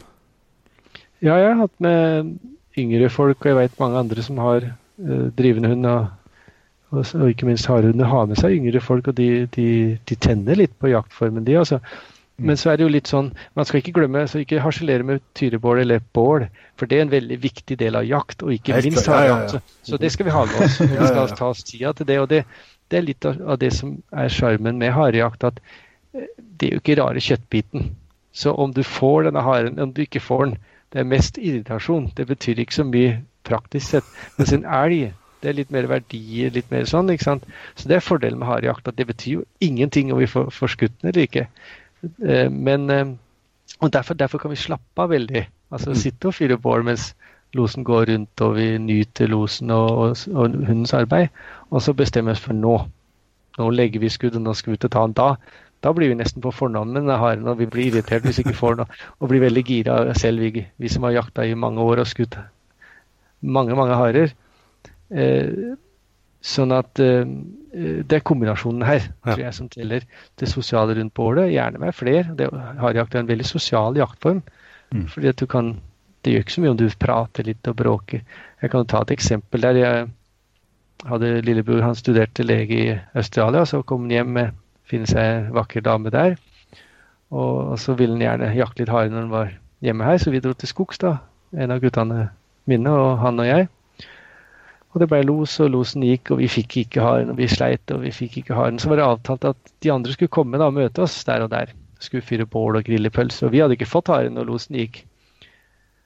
Og så vi fyrte noe bål, og så strøyk han ned og posterte litt mens vi grilla litt pølser og sånn. Og så nei, kom tilbake. Søren, og jeg så snurten han, jeg fikk den ikke. Så var det min tur, altså. Da han opp og grilla litt, så for jeg ned i skogen og posterte litt. Men jeg så ikke noe til haren. Men så jeg kom opp til bålet, så forteller de andre at da hadde haren kommet hoppende mellom den som satt lengst unna bålet og bålet. Helt utrolig. Det bråka. Det var unge, små barn. Så kom plutselig haren hoppende gjennom der. Så det, sannsynligvis må det være for å prøve å riste av seg avlede hunden på et eller annet vis, for den må jo ha visst det var noen der. Så det var noe bevisst den gjorde. Men det bare viser at det gjør ikke noe om du lager litt lyd og sånn. Nei. Er du på elg, hjort, rådyrjakt, så må du være stille, ikke knekke en kvist og alt det der. Så, så det, det, det er ikke så sosialt på den måten, da. Nei. I, under selve jakta. Du kan gjøre det i pauser, selvfølgelig. Jo, jo, men, eh, men sånn, sånn, praktisk på et vis, da, altså måten du eh, legger opp jaktdagene på da. Du ja. drar til et område der du har selvsagt har trua på, på, at det fins eh, hare å ta ut, og så slipper hund? Ja, altså for meg også blir jo mye av harejakta blir hundetrening. Men, men, det er jo litt som jeg gjør det til. Mm. Men, men, jeg pleier å si til disse kompisene mine som nei, de sier de, de kan ikke skyte, for det, det blir jo ikke noe hare igjen. Ja, men søren ta da for å skaffe dere noe terreng et sted hvor dere kan skyte. For det er jo det, er jo det poenget med jakta er, er at felle et bytte mm. til slutt. Om ikke hver gang, så i hvert fall en gang iblant. For det er jo sånn med hare at, at vi, vi, opplever veldig mye situasjoner. altså Vi ser haren ofte i løpet av en los. Eller Ofte ser vi haren flere ganger i løpet av en los. Litt på veien, kommer oppover og gjør avhopp. Uh, vi ser den snurt i skogen. Vi, vi, opplever mange artige situasjoner med haren. Og så, og så, kan vi felle den. Velge å felle den da eller litt seinere. Og, og, hvis du velger å felle den Nei, jeg skal ta den neste runde, så får du den ikke. Du ser ikke noe mer til den. Det typisk, da. Så, så jeg, jeg, jakter mange forskjellige steder. Kjøper meg småviltkort mange steder, sånn at jeg faktisk kan felle noen, så jeg skyter til dels en god del harer. Mm. Uh, og det syns jeg Ikke det er det som trigger gal, men jeg syns det er litt av poenget med jakt, at du faktisk kan felle noe. Og har gjerne med noen unggutter, og, og de får selvfølgelig lov å skyte akkurat når de vil. Så jeg slipper bikkja, så blir det noe gjerne los ganske fort. Uh, og, og, så begynner jeg å poste det der etter en times tid for min egen del litt sånn forsiktig til å begynne med, og så blir jeg mer og mer intens etter hvert som tida går. og prøver å, få, få, dette byttet, da. Så det er langt fra alltid jeg får eh, skuddsjansen, jeg. Så, så, sitter jeg og lytter på losen. Og så er det veldig viktig med det her med harejakt at det, det, som jeg sier, det er nok kanskje van, en av de vanskeligste jobbene en hund kan gjøre. Ja. Mm. For, for, den gjør så mye krøll, denne haren, og det er ikke så mye lukt av den. Og den springer sitt eget spor, kanskje den kommer for fjerde-femte gang i løpet av 20 minutter på samme flekken. Og da fatter jo ikke jeg den dag i dag, selv om jeg har holdt på med det her i lang tid, hvordan søren kan disse hundene merke forskjell mm. på, på, de forskjellige sporene? Det er bare noen minutter siden han var der sist. Hvordan søren klarer han å sortere ut? Det er helt utfattelig. Mm. Um, så så det, det, er veldig vanskelig for bikkja å lykkes. Hvor var jeg på vei hen i resonnementet nå? Nå må du hjelpe meg. Jo, nei, men jeg tror vi er inne på hele det vi er litt på den praktiske jakta på vis, altså hvordan du, legger opp, eh, du legger opp dagene dine, og, og, litt hvordan jakta, jakta foregår. For det er, det er jo, det er jo eh, si, krevende for hundene, men også er det jo en sånn eh, interessant jakt på et vis. Eh, for jeg har ikke jakta så mye hare med hunder, men noen ganger har jeg vært med og det å, ja, å bruke nå etter hvert peil og GPS på det for å se mønstrene i hvor den begynner å ringe hen, og, og hva som kan være spennende poster. og du lærer utrolig mye av det som, som på annen jakt. da, Så lærer du veldig mye av å bruke peilen rett og aktivt. Mm, mm. Så jeg var veldig skeptisk. Jeg var litt gammeldags. Nei, peil skulle, nei, det skulle vi ikke ha. Vi skulle i hvert fall ikke bruke på prøve og sånne ting. Jeg var veldig bakstrebersk. Men jeg må innrømme jeg tok jo aldeles feil, for det er jo et kjempeverktøy. Mm. Både innjaging, på prøve og i, i jakthverdagen. Det, sikkerheten til hund, og, hvor interessant det blir, hvor mye du lærer om hva hunden egentlig driver med, hvor langt den springer. Ja. Eh, hvor den får problemene sine, hvor er de gode postene, som du sier. Så jeg føler av og til det er litt juks overfor dyret, da. Eh, Ja. At vi sitter der både har skytevåpen, vi har eh, peil og vi har alt vi har. Men den også. Men det resonnementet jeg ville fram til i stad, som jeg rådde meg litt ut på viddene fra, det er det her med at eh, harejakt eh, er så vanskelig for hunden, og eh, vi holder på mye for oss sjøl, ofte, mange av oss. Og det blir mye hundetrening. Og derfor så har harejegeren ofte et sterkt ønske om å måle sin hunds prestasjon opp imot en standard. Ja. Og derfor, Det tror jeg er litt av forklaringen på at mange går mer på prøve når de driver med rein harejakt, enn når de Mm. driver med rev og råd, eller rovvilt og rådyrjakt med drivende hunder. Ja. For da er jakta i seg sjøl kanskje ofte mer i lag, at du er en gruppe som jakter sammen og får den, det aspektet eller den dimensjonen. Og så eh, er den kanskje Det er ikke så farlig åssen hunden er. Den der er laus, den, den bjeffer altfor mye. altså Det betyr at den er laus. Eh, den har dårlig mål. den eh, ja, hva den nå gjør galt. Det er ikke så farlig. Den fikk et rådyr på post, fikk skutt det. Liksom, det er greit. Da er dagen lykka. Vellykka. Mens en harejeger er ikke fornøyd om bare han får skutt en hare. Det skal gjøres på rett måte. Hunden skal ha gjort en god jobb. Den skal være god. Så harejakt med en dårlig hund, det er ikke så stor stas. Du krever, det krever at du har en god hund for at det skal være virkelig artig. Mm. Mm. Og da, er det, da, da svulmer brystet. i- Til eieren i hvert fall. Kanskje til de andre som er på av den her fantastiske hundens prestasjon. Ja, men det er litt, litt så på som Vi har fått fuglehunder før, og så ser det jo det er ikke noe tvil om at eh, å, å fare på, på fuglejakt med, en- med en dårlig fuglehund, da er det nok eh, fort ikke effektivt å, å være på støkkjakt. Ja. Eh, og det er, litt, det er kanskje litt eh, Mens på noen, eh, noen jaktfarmer så, så, så kan du kanskje klare deg med en eh, hund som ikke ikke liksom er helt, helt eh, i toppen, og da kan du ha kan du ha jakt på et vis, men på, på hare så, så er det, må, det, må de være nær, nærmere toppen for at de skal, skal fungere og gi spennende, Ja. spennende jakt ja, over tid. Nettopp. Og jeg sier ikke at det ikke det er stor forskjell på en god og en dårlig rådyrhund, eller hjortehund eller elghund, eller hva det er. Nei. Men det går an med en litt dårligere hund. Mm. Men, men har du dårlig harehund, så for det første så får du sannsynligvis mye færre skuddsjanser i løpet av en høst. Mm. Eh, Med en god hund så får du i praksis skuddsjanse hver gang du er ute. Mm. Det er bortimot sånn. Eh, kanskje på flere harer òg. Mens eh, det andre det er jo det at den, den gir deg sånn glede, fordi den har et veldig artig mål å høre på. Den bruker målet rett. Den, eh, den er god til å ta ut, så du får, den, du får uttak og, og los fort. da. Eh, ja, og alle de positive sidene. Så, så da blir du stolt av det hun gjør, imot at det er traurig, for det er et elendig mål, og den, ja, den gjør så mye feil, får så mye tap, og den klarer nok ikke å finne haren. og Da blir den traurig i dag. Så, Mm, så derfor krever det uh, mye mer. Og, og da igjen, for å vite at du syns sjøl hunden din er god, for å vite at den faktisk er god, om du faktisk skal være stolt av den, da har du et behov for å ha en, en prøvemal og, og vurdere den opp fra, og det er det dommerne gjør da, ved å gå på prøve. Og derfor tror jeg litt av forklaringa på at mange som har hardhunder, går ganske mye på prøve. Bare, bare før vi går over på prøvepraten, eh, Rune, så det er jo et annet aspekt her som, som eh, er veldig aktuelt. Det er at det er en veldig tilgjengelig jakt. Ja. Så det er en eh, det er, jo- det er mange områder du både kan få jakt på, i hvert fall oppe i områdene her, så, så, så er det jo ikke virket som det er så stort trykk på, på, på skogen heller, på hvis det er mange områder der, det ikke, der det er mange år siden jeg har sluppet en harehund. Du kan si fra, fra Dovre og nordover i hvert fall, men jeg tror vi kan ta med oss store deler av Østlandet òg. mm. Så det, slipper du lett til for en relativt rimelig penge, og det er bra med vilt. Så sliter vi jo litt på deler av Østlandet og, og Sørlandet med, med harebestanden, rett og slett. Det har vel kanskje tatt seg litt opp igjen de siste åra, men det var jo noe dårlig. Mm. Eh, Da blir det ikke så artig når du ikke føler at du høster et overskudd, som jeg har sagt flere ganger. Men, men fortsatt kan du jo ha los på en hare og glede deg over losen om du ikke feller den. Og det er kanskje forskjellen fra uh, harejakt til mye annet. Altså, uh, en rype den flyr nå av gårde, så kan du kan, hvis det bare er én rype i terrenget ditt, så kan du kanskje finne igjen. Men en hare kan du, hvis det er bare én hare, så kan du ha los på den ganske lenge og, og, og nyte det, og så kobler hun og går hjem.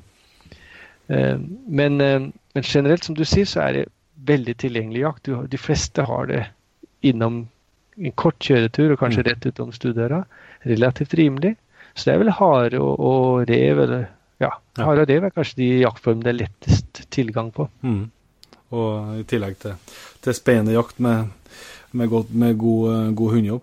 Eh, Det, som jeg lurer litt eh, på, på jakta, det er eh, forskjellen på altså, barmarksjakt, kaller det, og, og snø når du begynner å komme dit. Både om du legger opp dagene annerledes, om, eh, om, om haren oppfører seg noe om det, er noe, det noen nyanser der. Nei, jeg tror vel egentlig ikke haren oppfører seg så veldig forskjellig. Det som kanskje kan være en tendens til det, at den er enda verre til å gå i sine egne spor. Så det blir sånn, sånn som nå, da. Her i Trøndelag har det snødd en del, og det har vi gjort over stor del av landet. Du har den der nysnøen, og da tenker du at ah, da, i dag går det ikke an å miste en hare. Nå, nå, i dag går losen. Men så går det noen runder, og så, så kommer den for femte gang og hopper i akkurat samme spor hvor bikkja og har gått. Du får sånn gate. Ja. Og da blir det vanskelig for hunden. Mens på barmark så kanskje litt mindre tendens tendens til at den klarer å treffe akkurat samme løypa. Ja. Eh, og sånn, det. Mm. Går du på truger, så kan du være ganske sikker på at den haren i losen kommer til å hoppe i de trugerspora dine, eller ut på en skiløype, og da er det vanskelig. Ja. Så sånn sett kan snø være litt annerledes, da, men generelt så går det vel ganske likt. Eh, Men vi har hatt akkurat et stykke nå, i, en tredelt serie i Harehunden om det her med teft og vitring og hundens luktesans og sånn. Og der beskriver vi litt av, av utfordringene hunden møter p- i forskjellige terrengavsnitt og værtyper osv. Ja. Men der har du det med snø. Eh, la oss si minus 1, 2, 3 grader. Snø gjerne noen dager gammel. Ikke helt nysnø kan kanskje være, være, av og til være litt vanskelig. Dårlig teft. Ja. Men hvis den er noen dager gammel, litt omdanna, så blir det gjerne litt bedre. Og så noen minusgrader. Det er jo perfekt. Blir det for kaldt, så så er teften ofte dårligere. Ja. og, og da har du kanskje de aller letteste forhold. Men så har du da det elementet jeg snakker om, at haren kanskje begynner å gå mye stier opp igjen i tråkkene. Ja. Kan gjøre det litt vanskeligere igjen. Eh, men så er det problemet med snø, da, at det, det vet vi alle sammen, det skal bare en halv grad eller en grads forskjell til. Særlig når da, selvfølgelig særlig, eller når det er på pluss. Så har du plutselig håpløse forhold med det islaget oppå skaret. Ja. Så, så, så snø er vanskeligere sånn sett, da. Mm. Mm. At du får det, det kort forskjell fra bra føre til dårlig. Og her i Trøndelag og eh, for så vidt mange andre, de fleste steder i landet, så veksler det jo mye mellom pluss og minus, og da får du jo plutselig skare og så, så det er feil å si at snø er så enkelt. Men når en ser på prøvereglementet for støver, så for å bli jaktsjampion for en støver, så, så kreves det minst én førstepremie på barmark. Ja. Så barmark regnes som vanskeligere for mange hunder. Mange hunder takler ikke barmark så godt, sies det. Og det stemmer nok, da. Selv om jeg ikke opplevde det med noen av mine. De, de går minst like godt på barmark. Så, så barmark er litt, litt stødigere, altså litt mer Forutsigbart, ja. forutsigbart. Um, det er jo du uh, nevnte det med vitring og sånn. Um, jeg har sett med et eget inntrykk av at, at det blir vanskelig for hundene når uh, når uh, jeg ser Hvis det har snødd om natta, at det har vært en, um, en eller to minus, og så slår det over til, til mildvær Mm. og, og kanskje litt regn, og så begynner det å, å dryppe fra skogen, og det begynner å dette ned snø. Uh, I hvert fall hundene mine, det er noe, antagelig noen skyt- skytehunder, da. Men uh, de, eh, de sliter veldig med å følge sporet da, når det slår over fra Hvis reven er godt eller noe minus da, og finner sporsnø, så slår det over til regn og mildvær. Da, har de, da sliter de med å følge spor. Det, er- det tror jeg de fleste har opplevd. Det, er, eh, det blir, man pleier å si, det blir blått i sporet. Ja, ja. Eh, Det er typisk sånn vanskelig føre. Men så hender det jeg, jeg har et eksempel. Jeg var på en prøve oppe i Snåsa med tispa jeg hadde før hun jeg har nå. Og hun blei Ja, hun ble, kom på landslaget det, det året, så hun hadde veldig mye gode prestasjoner. Og eh, vi slapp, og det ble hardlos. Og den gikk Det var litt sånn sludd, og uh, det var på plussida hele tida. Ja. Uh, men tydeligvis sleit med teften. Det var ikke noe sånn særlig. Men det nærma seg den førstepremien, så fikk jeg tap. Og det blei ble akkurat ikke førstepremie da. Så jeg var litt irritert over det, og så kobla vi og så flytta vi litt nedover og, og slapp på nytt noen hundre meter lenger ned. og det, der, der fant jeg veldig fort ny harefot, og beviselig en annen hare. altså. Ja. Og Det varte bare noen minutter, så fant jeg den. Og så gikk den haren Det gikk ikke bedre til enn at den gikk opp i akkurat samme område hvor jeg holdt på hele formiddagen. Men du, det var som å sette den hunden på et par trykkeskinner. Det gikk Ja. rett inn til full tid. Ja.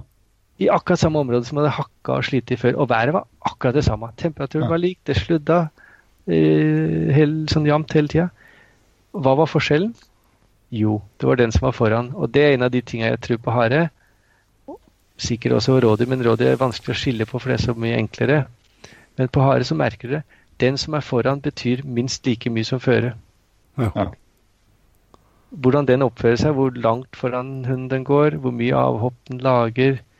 Kanskje noe med lukta av den Ja, selve individet. Kan godt være forskjell på det, for alt jeg veit. Men det er helt tydelig, og jeg har sett det mange ganger, akkurat det samme, at uh, du har én Hver er det samme gjennom hele dagen, og du har to vidt forskjellige opplevelser. Nei, jeg, jeg, har, eh, jeg har ikke snakka med mange om det, men det- er så mange dager at jeg har eh, kommet spårsnø om morgenen, så finner jeg restspor og sånn. Jeg skal gjøre unna litt på gården eller på arbeid en tur først, og så blir jeg litt ute på dagen, for jeg skal ut og jakt. jakte. Og, og da slipper hundene på sporet, og så er det ikke snakk om at de klarer å, å ta det. Nei, men det tror jeg er helt riktig. Mm. Hadde det holdt seg et par grader lavere, så hadde det gått bra. Mm. Og det, det er jo litt det jeg sier med at snø er litt sånn Det kan være veldig bra, men det kan også Mm. være litt uh, lurent. Jeg letta? Det var bra du sa det. Takk, takk skal du ha. Det er veldig sjelden at folk innrømmer at det er skithunder de har, da. For som regel kan du snakke skit om kjerringa og ungene, men, men bare ikke si noe dårlig om bikkja. Nå gjør nå gjør du det sjøl, da. Men eh, det er en ting som jeg bare lurer på, det er uh, ble sikkert utenkt både det i fuglehundmiljøet og harehundmiljøet, men uh, for, for den ene fuglehunden jeg har, så, så fikk jeg jo skutt en del uh, harer i stand. Mm. Uh, Det er jo helt topp, da. så, eh, men da, det var jo så tydelig når, litt lenger ut på høsten, når de har mye på hvit, at de da trykker dem noe voldsomt kunne gjøre. Ja. Og så har det noe, har det noe innvirkning på liksom hvor, eh, hvordan de oppfører seg, har du inntrykk av, framfor, framfor en drivende hund, på vis om de er, om de er hvite på bart føre, liksom, eller, eh, eller skiller de ikke, er vanskelig å skille noe på det? Det, det der er veldig vanskelig. Personlig syns ikke jeg jeg ser så stor forskjell, men man pleier å si at hvit hare stikker. Altså at den stikker okay. seg mer bort. Ja. Det blir litt mer hakkete los, trykker mer, som du sier, og stuper ut når den må til slutt for bikkja. Jeg syns ikke helt jeg ser det, men, men det er klart, det du opplever, det er at en brun hare på bar bakke vil du ikke se. Nei, sant? Så du opplever ikke at den trykker. Nei, Du ser måten. kanskje ikke at den smetter ut heller. Nei. Den bare fyker ut og er borte, og så, så vil hunden finne sporet. Mens en hvit hare vil du se den stikker ut, og da får du inntrykk av at den trykka mer. Jeg tror forklaringa ligger mye mer der, jeg, da. Ja. Men, men det kan hende absolutt at en, en hvit hare trykker mer. Eh, det syns jeg har sett som er litt rart da, med hvit hare på bar bakke, det er at den søker mer opp, opp i høyden, altså på snaumark. Okay, Snaufjell. Ja. Hvorfor skulle den gjøre det når den er hvit? Skulle den ja, tro det ja. om å holde seg tett. da. Ja. Det får jeg ikke til å rime. Det har jeg sett flere ganger. Um, og jeg syns det skjer mer når den er hvit enn når den er brun. At den, Mm. På samme, samme terrenget så stryker den til fjells da når den er hvit. Og da blir den veldig synlig. Ja. Eh, ikke noe god forklaring på det. De er jo ikke spesielt smarte. Så, så, så det er jo det som er nedarva, som, som teller her. Ja. Men generelt så, så sier man jo at den stikker litt mer og, og prøver å stikke seg mer bort. Og, og så om det stemmer, veit ikke jeg. Men i hvert fall, det er veldig lite som kan måle seg med harejakt på hvit hare på bar bakke. Det er artig, for du ser den jo. Du syns jo selvfølgelig litt synd på den stakkaren som, som liksom sånn lanterne bort gjennom skogen, men, men det er jo veldig artig å, å se den så mye som du ofte gjør, da. Ja. Mm. Oppleve mye av det som skjer. Ja, for Det er jo ikke bestandig lett å se den eh, på, på, på snøen. Nei, verken på snøen eller når den er brun på bar Nei, nei. så bakke, så ser det jo ikke så lett Den kan passe deg ganske nært uten at du ser den, ja. Mm. Mens vi, vi ser jo klokka går her, men uh, hvis vi tar litt eh, jo litt inn på at du både er prøvedommer og, og har stilt selvsagt òg på, på mye, på mye uh, prøver. Kan du gi oss litt innføring på eh, det her, den prøveverdenen for, eh, for drivende hunder? Ja, prøv å gjøre det litt kort. Eh, Det som er viktig å merke seg, det er at eh, det foregår med én dommer og én hund i et ganske stort terreng på en hel dag. Mm. Så det er ganske ressurskrevende, og derfor så får du ikke starte uten å ha hunden utstillingspremiert. Nei. Så det er viktig å være obs på. Så ofte starter man med å få en utstillingspremiering på en veldig ung hund, sånn at du er klar til å kunne starte på prøve da til høsten, eller når det blir. Mm. Eh, så er det i utgangspunktet to prøve Det er akkurat samme prøven, men det er to måter å arrangere den på. Det ene er det som vi kaller en åpen prøve. Den er veldig fleksibel og lettvint. Da melder du på. eh, Du får tildelt en dommer, og så avtaler du og dommer bare når dere vil ut. Og Mhm. finner det terrenget som dommeren godkjenner. Det kan godt være ditt eget hjemmeterreng, hvis dommeren mener at det er et godt egnet terreng. Altså det ikke er unaturlig stor vilttetthet, det skal ikke være en øy, det skal ikke være inngjerda og sånne ting. Mm. Men hvis det er naturlig, helt vanlig skogområde, så er det greit. Eller dommeren har terreng. Så det er veldig fleksibelt og lettvint og uproblematisk. Så går dere prøven når dere finner det for godt. Dere kan avtale kvelden før. øh, se an været, værmeldinga litt. Så det er ofte den prøveformen man starter unge hunder på for å komme i gang. Ta en to-tre sånne starter. Du kan melde på så mange ganger du vil på, på en sånn åpenprøve i løpet av en sesong. Som strekker seg fra 10.9. og ut februar for hare, og, og til jul på rådyra fra det, det er så lenge det er jakttid på den arten. Ja. Ja. Rev er da lenger. Ut, eh, så lenge det er lov å jakte rev med hund. Eh, Så du har åpenprøve, som vi kaller den. Og så har du da de terminfesta prøvene så hvor, hvor datoen blir satt allerede høsten før. Mm. Den helga skal den prøven gå. Og da skal alle ut. Enten hvis det er en endagers, eller kanskje går over to dager, så skal alle ut de dagene den dagen. Uansett vær. Eh, Så litt mer krevende å arrangere, for da må du ha mange terreng samtidig. Du må ha mange dommere samtidig, osv. Men det, for å, å, å, å- ja, også for støver så er det todagersprøver. Eliteprøver, som vi kaller dem. Der er det krav for å kunne starte på eliteprøve og, og regler for uttak hvis det er overtegna og sånne ting. Men uh, det er liksom skrittet etter at du har fått noen gode premieringer på åpen prøve. Så, så det er minst ressurskrevende åpen prøve, så vi vil gjerne at folk starter der, da. Ja. Så kravet for å bli jaktsjampion på en støver, det er altså minst, uh, minst to åpenprøver. Førstepremie på åpenprøve, altså endagers, og så en førstepremie på eliteprøve. Ja. Ja. Og da en eliteprøve, det er to dagers, altså? Det er to dagers, mm. og kun hare som er uh, Nei, nå sier jeg feil. Altså, det er lov med rev òg, ja. Men uh, når det kommer til mesterskap, så er det kun hare som teller. Ok. Så kan du bli revesjampion òg, faktisk, på, på støver. Mm. Men de fleste er, ja, går jo på hare. Som jeg nevnte, det gjorde jeg kanskje ikke her, det var før vi kom i gang med opptaket, at de aller første premieringen er på hare for støver og på hare og rådyr for småhund, altså drevet beagle. Ja. Så er det veldig få revepremieringer. Vi, skulle, vi ønsker mer i, i harehundmiljøet, for det er mange som driver med rev, og å få dem litt mer til å starte på å prøve å få dem involvert i miljøet, hadde vært et ønske, da. Mm. Men ofte opererer de litt mer som sånn uh, reine jegere, for å si det sånn, ikke, ikke Mm. noen prøvemennesker. Men det har vært godt. Ja, det kan jeg, kan jeg nevne. og Jeg er jo litt, litt inn i det re- revehundmiljøet. Og, og det er jo, der er det jo veldig mange som ønsker å, ønsker å stille hundene sine, men, eh, men det, det er litt det virker, virker som i hvert fall på enkelte områder i landet så er det en litt lang vei å gå. Ja, det er jo det at du må ha utstillingspremiering. Det er ikke, er ikke sikkert folk har. Mm. Nei, og så er det jo ofte at, at, at, at eh, virk, altså, det som vi jegere anser, anser som gode revhunder, det er jo dem som jager kjapt og effektivt. mm, Uh, og da vil jo som regel losene bli ganske kort og, og ofte inn i hi. Og man får liksom ikke nok, nok lostid. da. ja, Det nettopp. blir, Ja. ikke- blir ikke liksom uh, Ja. Det blir ikke verdsatt på en prøve, da. Nei, nei, det er klart.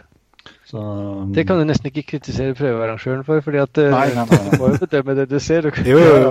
Det er jo sånn. Det er jo men, sånn. men du får jo 20 minutter tillegg hvis hunden påviser los i berg, som dette, altså hvis reven går inn. Mm. Og så kan du ta ut en ny en og telle videre. Ja. Ja. Så det er absolutt mulig, det òg, men da må du finne en ny rev. Så det kan hende du må ut mange rever før du har full tid. Ja. Nei, det, er- men det, det, er- jeg, tror, jeg tror det er veldig mye som skjer, skjer der. da, så, Det arrangeres er eget NM, NM for rev. ja, ja. Mm. Både, vi prøvde for småhund, NM småhundrev, men det var så dårlig påmelding. Men det går for um, rev for støvere. Ja, ja. Men kan du si litt om Eh, poeng? Sverige har nok kommet, kommet, kommet ganske langt. Det skulle jo være ræve eh, SM Ja. for revstøvere nå i, er februar. tror. Ja, i Sverige, ja. Ja, ja, Den satser jo stort og legger ofte til veldig fine plasser, og det er veldig stas. ja, ja. Og der ser jeg jo det, med spesielt finstøvel, der, de er jo veldig opp, opp og gå der på å få fram rene, rene rollelinjer og, Ja. og greier. Og, ja, det er spennende, spennende utvikling. Ja, det er absolutt. Og det er jo noe som har gått tapt med revskapen, kanskje, og litt sånn. At, ja. at revejakt med støver og med, kombinert med hihund, da. Det er jo kjempe det er jo, det er jo noe av de artigste losene du kan ha. Det er jo rev. Det er jo ingen tvil om det. Nei, det går litt, det går litt kjapt, ja. Men hvis vi går litt på, på For å få den førstepremien, Rune. På, på hva det, hva det er som eh, Både hvordan poengskalaen fungerer, og hva som poeng gis. Ja, bare fullføre på det jeg fikk sagt der. For en småhund så er det ikke todagersprøver. Altså NM er en todagersprøve, men det er to separate endagersprøver, kan du si. Men det er summen av to dager. Ja. Men småhundene starter kun på endagsprøver, altså åpenprøve først. Og så det som heter da en småhundprøve, som blir tilsvarende eliteprøven. Men kun én hund skal starte én dag. Ja. Ja. Og de kan da premieres på flere losdyr. Ja. Så du slipper rett og slett hunden, og så finner den det den velger å jage den dagen, eller om, om eieren prøver å styre den. Det kan jo òg. Det er valget til eieren, det. Eller føreren. Mm. Og så blir nå Dommeren dømmer det hun jager som er lovlig losdyr, og så får han premie ut fra det. Ja. Og Du, kan få, du kan få flere loser til full tid på samme dagen, men det er kun én som registreres i Norge. Kun én som registreres i papiret, det andre blir kalt tilleggsloser. I Sverige kan du ha flere loser til eh, premieloser på samme dag som havner inn i papiret. Ja. Ja. Eh, Det er var men, ett spørsmål, Rune. Mm. Eh, For at du sa at det var eh, jakt eller prøver så, så lenge det var jaktiv. Er det sånn at, at rådyr er poenggivende uh, fram til 23.12., men ikke 1.1., da? Ja. ja. Det er brutalt, vet du. Ja, det er klart. eh, Når jeg skal ut med min som jager både hare og, og rådyr, så må jeg være veldig forsiktig nå på nyåret, for eh, det blir null på, på rådyr Ja. hvis du jager rådyr. Ja. Men hun er såpass lett å styre mye, så jeg, jeg tør godt å starte på prøve på hare etter jul. Mm. Men det går ikke med de fleste drevere som jager rådyr, nei. Nei. Mm. Men eh, prøvedagen foregår jo sånn med, med alle typer drivende hunder at du slipper dem, og så har de en viss tid til rådighet til å vise hva de duger til. Mm. Og for, eh, for de som inngår i Norske Harenklubbers forbund, så er det fem til åtte timer. Er dommer og hundefører fornøyd etter fem timer, så kan du gå hjem da og få det du har oppnådd av premie da. Og hvis du trenger mer tid, enten dommeren ikke har fått sett det han skal, eller hundeføreren mener det er mer, han vil vise litt mer, så har du inntil åtte timer å, å bruke på den prøvedagen. Mhm. Så det er de ytre rammene. Og så øh, vil du da slippe hunden, så må dommeren vurdere viljen til å leite ut og, og finne vilt. Mm. Og det vil du gjerne som dommer vurdere mest mot slutten av dagen. For en, en fulltrimma uh, bikkje som har ligget en dag eller to, den vil nok gjerne ta og slå ut noen runder når du slipper den om morgenen. Men det spørs om han gjør det når han har losa eller holdt på en, eh, i sju timer, om den da fortsatt vil ut. Ja. Og kanskje dag to på en eliteprøve ut på slutten av dagen. Det er da du virkelig får vurdert jaktlysta Mm. Mm. og, og viljen til å leite. Altså søke eller eh, evnen til å leite etter vilt. Og så vil en da etter hvert finne noe fot, og så vurderer du evnen til å ta ut hvor god er den til å finne viltet. Ja. Uh, og det skal helst gå relativt radig hvis viltet er i nærheten. Hvis det, hvis det tar lengre tid, så skal det helst være det at den har jobba over lange strekk. Og da snakker vi om kanskje mellom ti minutter og, og en halvtime på en harefot. Innen den tida bør hun ha ut hvis den er god. Hvis du skal også ha sjanse til å oppnå første Nei, ikke for å få første. Da snakker vi om høye poengsum. Du kan Ja, få sånn, gå første med, med lavere poengsummer òg. Ja. ja. Så det er en sum poeng som må være over 55 egenskapspoeng for at du får, kan gis første. Og det kan du oppnå. Du kan godt ha lav jaktlyst hvis du er veldig god på de andre momentene. Men jaktlysten det er sånn at du får én til fem poeng i hvert moment. Mm. Så jeg kan ramse opp de fleste av dem. Jaktlyst, eh, eh, kontakt med eieren, eh, evnen til uttak, målbruk i los og målbruk i tap, ja. målets hørbarhet, eh, nyansering, hvor, hvor, god den er til å fortelle hvor langt etter byttet han er. Mm. Skal vi se, vet du vi har hatt egenskapspoengene, og mulig jeg glemmer en. Men i hvert fall det er de momentene som vurderes. Så får du ett til fem poeng i hvert moment. Og så er det noen av momentene man mener er så arvelige eller så viktige at man ganger om på en faktor. Ja. Ja. Og jaktlyst, altså ha en hund uten jaktlyst, det er dødens pølse. Så derfor jaktes den ganges med tre. Så hvis du får fire poeng, så ganger du med tre, så blir det tolv poeng. Ja. Ja. Eh, Det vil si at jakter slår ut ganske mye. Mm. Og noen, noen momenter det gir en faktor på to, mens de fleste ikke har noen faktor i gangs bare med én. Eller Mm, du får den poengen. Og så summerer du her poengene og skal ha minst 55. Opp til 80 er maks. Mm. Det er high score. Hvis du får Ja. fem i alle momentene, så får du 80 egenskapspoeng. Så legge til lostida, som da også er lostidskrav. Um, for å få første skal en støver ha jaga så du har hørt losen i 120 minutter. Mm -hmm. hørt er ikke helt sant, for den kan godt gå ut av hørehold. Da kan du få opp til 20 minutter lostida hvor hunden er borte, og du hører den ikke. Hvis den forsvinner i los, og du finner den igjen i los, eller den kommer inn i los igjen. Hvis du finner den i tap, så har du ikke egentlig lov å gi de 20 minuttene. Så er fordel å ha en dommer med god hørsel. Ja, absolutt. Og gode bein. Ja. For det kan hende du må gå etter litt for å høre. Ja. Og så vil også tap, fordi vi jo alltid, på en hare vil de alltid få tap. Kortere eller lengre tid. Selv om vi sier at du har en, en los uten noterbare tap, sier vi. Tapsfri los, sier vi gjerne òg. Men det betyr egentlig at eh, den kan ha tap, men, men eh, under fem minutter. Da inngår det i losen. Altså hvis det er stilt okay. i tre minutter, så, så, så teller ikke som et tap. Nei. Nei. Det regnes som lostid. Men klart blir det mange sånne småtap, så trekker det ned på helhetsinntrykket. Da er det nesten bedre å ha ett ordentlig tap på et kvarter, f.eks. Ja, ja. Så, så der regner du lostid, og, og så er det lavere så skal vi si, det er 60 for annen og 45 for tredje på støver, som er lostidskravet. Og på småhund er det 90 minutter som er lostidskravet. Litt korte krav til første. Eh, Og Nei, nå sa jeg feil. Eh, 120. eh, 90 og 60 på støver, og 90, 60 og 40 på småhund. Som Ja, er ok. premiekravene. Ja. Så i hvert fall litt kortere på småhundene. Og så kan du også få første på rådet med to 60 minutters låser. Ok. For man ønsker jo egentlig ikke at rådyr skal drive så lenge. Det er en fordel at hundene legger av og kommer inn, og så heller finne et nytt. For dem er jo mye lettere å ta ut, så du Mm. får jo fort ut en nytt rådyr. Men det er bare så skjønner jeg at jeg kan fare for høyestol, men det, er det samla lostid, så at hvis du, eh, hvis du har den fordelt på tre harer, så Nei. funker det? Nei. Det er Nei. per eh, Det er, s- den, den, altså Du kan ikke bevise at det er samme Harden holder på med, men det er samme losen. Det skal gå samla. Ja. Uh, hvis, hvis du da hunden får tap Uh, Hvis den har tap i 90 minutter, altså det har vært stilt i 90 minutter, så regnes det som en ny los. Ja. Eller ofte det som skjer før det, er at hundeeier gir opp, eller hunden gir opp. Ja.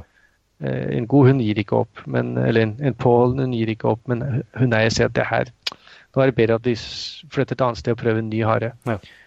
Og da kobler du, og så flytter du da, stopper den losen, så begynner du å telle på null igjen. Starter på nytt. Ja. Ja. På ny los. Men, har du, Eh, men- tar du da med deg trekk på et vis fra den første runden du prøvde, eller eh, starter du helt med blanke ark på slapp nummer to? da? Starter for så vidt med blanke ark på et vis. Altså, det, man snakker om hovedlos. Og mm. den beste losen er der du på en måte gir hovedpoenggivinga de som dommer. Riktig. Men du vil jo skjele litt til andre, det som har skjedd hele dagen. Klart det. Men, men, Mm. Men eh, hvis den gjør det kjempegodt i en los, og så er det en annen en som er litt hakket og dårlig, så er det den gode som, som teller. Mm. Det er maksprestasjonen. Men det er noen få tilfeller du kan få med deg los til hvis det havner i fare for hundens liv, altså et islagt vann, en farlig elv, en vei. Så kan du koble den og slippe på nytt, og så telle videre hvis du får ut en, en ny av samme art. da. Mm. Eh, eller hvis det losdyret forulykker, det kan jo bli påkjørt, det kan noen skyte det, det, så kan du også få lov å telle videre på, på den losen. Hunden Ja. kunne ikke noe for det. Nei.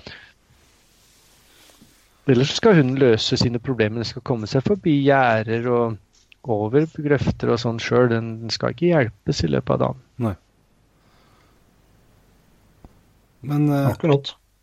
Uh, jeg hadde et spørsmål der på uh, Bare mens du tenker på det, så er det to Ja. momenter som ikke teller i det egenskapspoeng. den vurderer man mer som tillærte, eller trena, og det er lydigheten. Selvfølgelig ligger det noe der med hvor lettdresserte de er. Ja. Men det, det kan hende jeg får til lydighet, men ikke du gjør det. Mm. Det er ikke hundens skyld. Nei. Altså Det er eieren som er viktig, mener man. Mm. Og det andre er kondisjon. Du får poeng i det, men det teller kun i konkurranser. Ja. Så i NM Ja, eh, og sånne ting, så teller konkurransepoengene, som de kalles. da. Ja. For hvor godt trena hunden er, det, det, det er jo eieren som avgjør, ikke hunden. De ligner ofte eierne. Ja. Eh, men, eh, men eh, det som jeg skulle si, det, det var noen momenter her som jeg tenker på meg er så krevende for, for, for dommerstand. Ja, og som bare, i hvert fall så hørtes ut vanskelig med det der med å, å forstå losmålet på en hund som du kanskje treffer første gangen. da. Med liksom å Mm. forstå hvor langt etter viltet den er. og, og en, altså, Det er en sånn nyanse som ikke som ikke jeg tror jeg hadde skjønt på en fremmed hund første gangen jeg har vært med den i skogen. liksom. Nei da. Men så er jo det er litt eh, Det er ikke sånn kjempestrenge krav, men altså for å bli dommer så må du ha ført fram en hund sjøl, helst. Og du må, du må på en måte ha, ha, tilegna deg ganske mye kunnskaper Ja. eh, før overhodet starte utdanninga. Og så er det en viss utdanning. Og krav du skal være med i skogen sammen med noen hunder som går til premiering og sånne ting Mm. under opplæringa. Og da vil du diskutere med den dommeren du er med ut. og, Ja. og sånne ting. Og vi har dommersamlinger også, hvor vi, vi slipper hunder og vi diskuterer det som skjer og, og målet. Men, men faktisk, når du har Du trenger egentlig ikke ha så mye erfaring. Jeg er sikker på at jeg kunne tatt med en en, en tiåring ut i skogen. Og så mm. kunne jeg hatt en hund med god nyansering. Så kunne du hørt på losen og så kunne du sagt Der, tror du den er tett på, på viltet Når den har hørt en stund, da. Mm. Tror du den er tett på viltet nå? Og de kan si det. Mm. Du hører på noe med intensiteten i målet. Det, det vil nesten alle se, høre. Der kommer den innpå. Liksom, du får det der veldig intense målbruket. Ja. Og, og kanskje høyfrekvent og litt sånne ting. Og så litt seinere så blir det opp, opp, opp, opp, opp, opp. Ja. Da, da hører du på Nå er den litt mer avslappa. Nå er den litt lenger bakpå. Ja. Men det er jo ikke alle som nyanserer så godt, og da blir det verre. Da, Men da tretter jo poenget, for nå, dommeren klarer ikke å lese hvor tett den er på. Nei. Nei. Og så er det noen da som ljuger på seg litt òg. Jeg sto en gang jeg var på Da var jeg, da var jeg lagleder. Vi møtte Jämtland til en landsdelskamp med støvere, unge støvere som kunne delta. Og så kommer da en lusernstøver ned mot meg og, og den svenske laglederen og noen andre. Vi var ute og kjørte bil i terrenget og så litt til folket.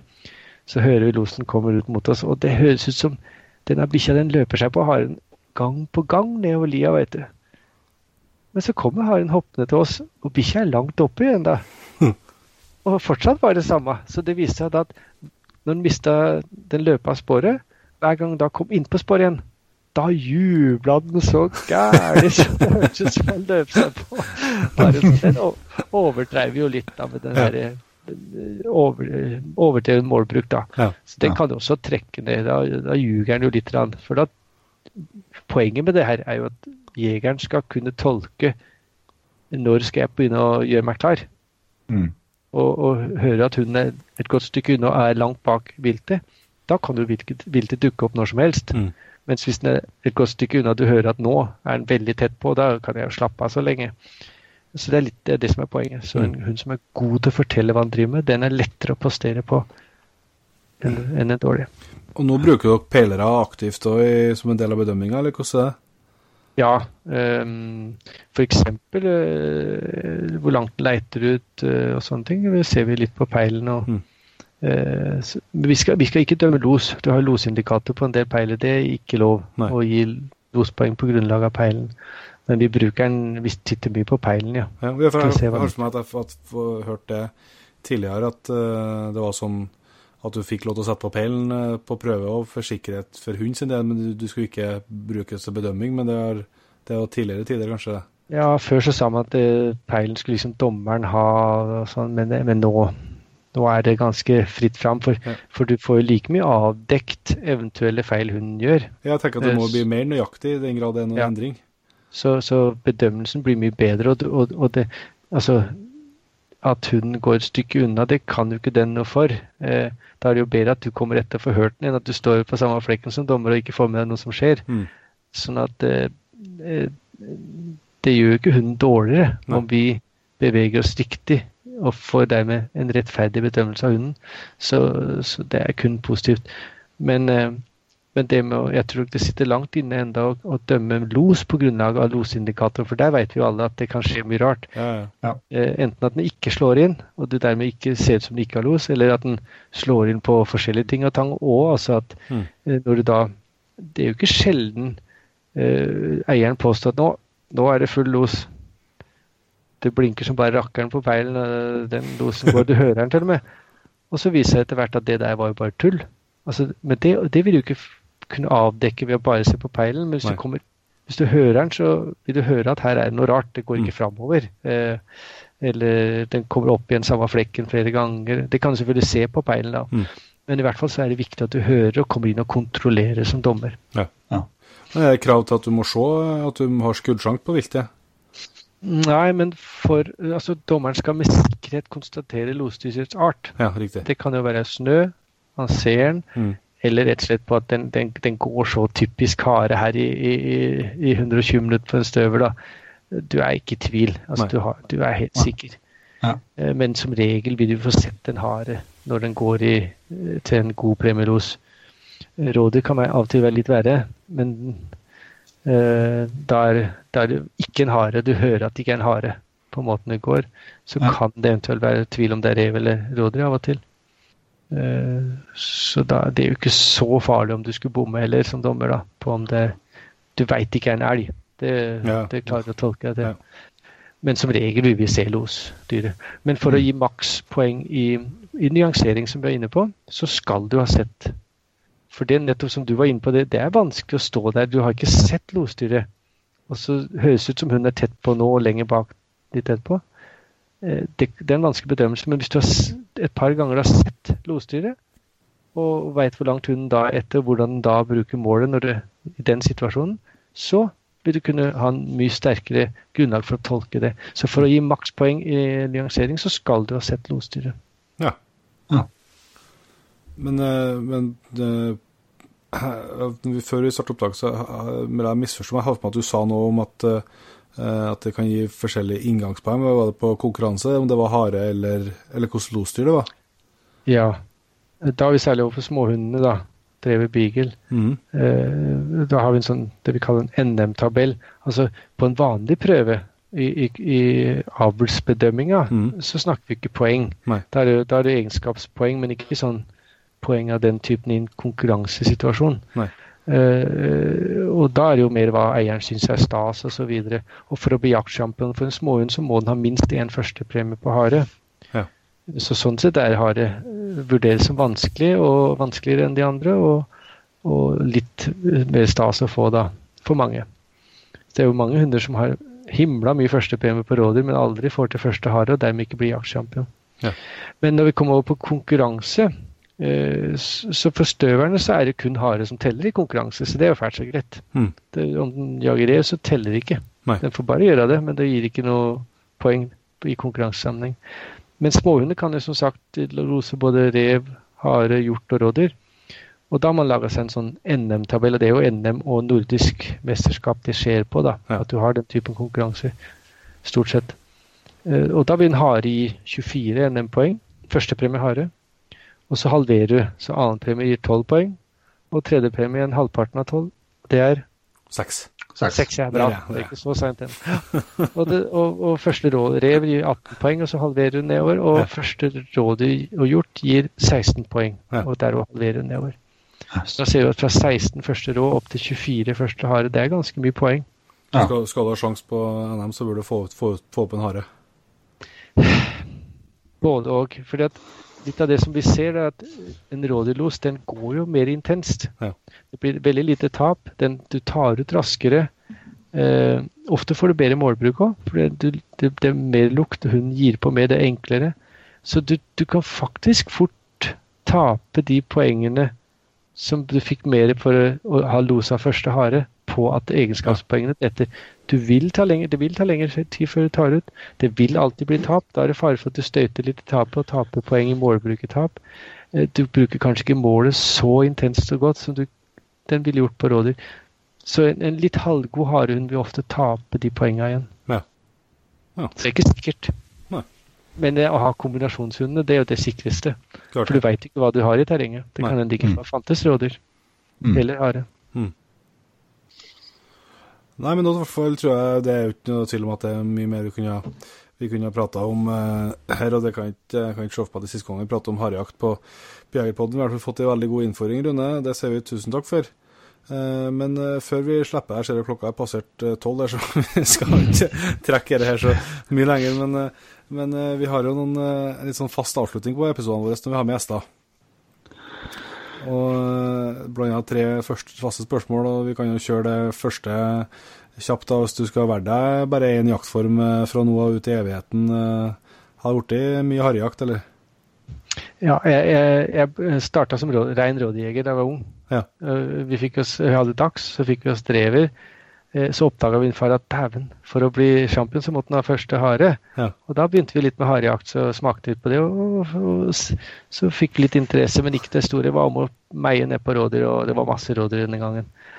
Eh, men så har harejakt fascinert meg mer og mer, og det, det er der jeg, det, hjertet mitt svulmer når en harehund gjør det godt. Særlig hvis det er min egen, da. Ja. Så, så jeg vil si Eh, jeg tror også Det passer også som gammel å være harejeger. Det er litt mer slitsomt med rådyr og andre. Så, så, jeg tror jeg lander litt på hare, men, men kanskje drømme det er kombihund. altså Drever, kanskje beagle, eh, kanskje noe annet rase. Og, og, litt vilttette terreng, så det føler at man kan skyte noe. Og så litt store terreng, så man kan følge forlosen litt. Det er drømmen. Mm. Og det blir jeg ikke lei.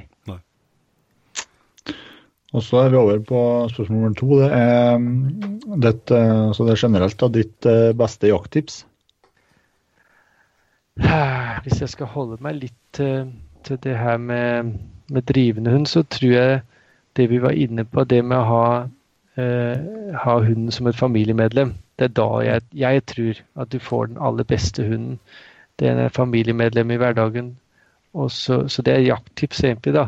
Og så mm. tålmodighet da når du kommer ut i skogen. Eh, du må ha tida. Mm. Eh, stresse og skulle få til en hund. Sette av mye tid det første året. Det har du mm. igjen for de neste 10-12. Ja. Jeg vet ikke om det var jakttips, men kanskje litt hundetips. Ja, Absolutt et bra tips. Et godt Vent heller et år med å skaffe deg hund hvis du ikke har tida til å sette av mye tid første året. Så må du heller vente et år med å få planlegge. Også uh, jaktutstyr, uh, Rune, har ikke vært så mye innom. Men uh, av det du har uh, skaffa deg senere tida eller de siste årene, er det noe du kan trekke fram og som du har blitt veldig godt fornøyd med, eller? Nei, altså, den jaktformen min er egentlig ikke så utstyrsavhengig. Du kan jakte med hva du har av klær og, og, og for så vidt våpen. Og Star Baikal gjør det like godt som en dyr Holland og Holland, eller hva det er du har. Men, jeg, jeg, men jeg, føler meg, jeg, føler meg, naken uten drillingen min som jeg kjøpte da jeg var 18 år ca. Og peilen. Ja. Så jeg vil si GPS-peil og det av de nyere tid. Det er jo en god del år siden jeg fikk det, men sida har jeg nesten ikke kjøpt utstyr annet enn sånn litt fornya, litt klesplagg og sånn, men, men, peilen på, på driven hund, det, det er berika jakten så mye, så det vil jeg si. Mm. Jeg lander på den. Bra. Yes. Da,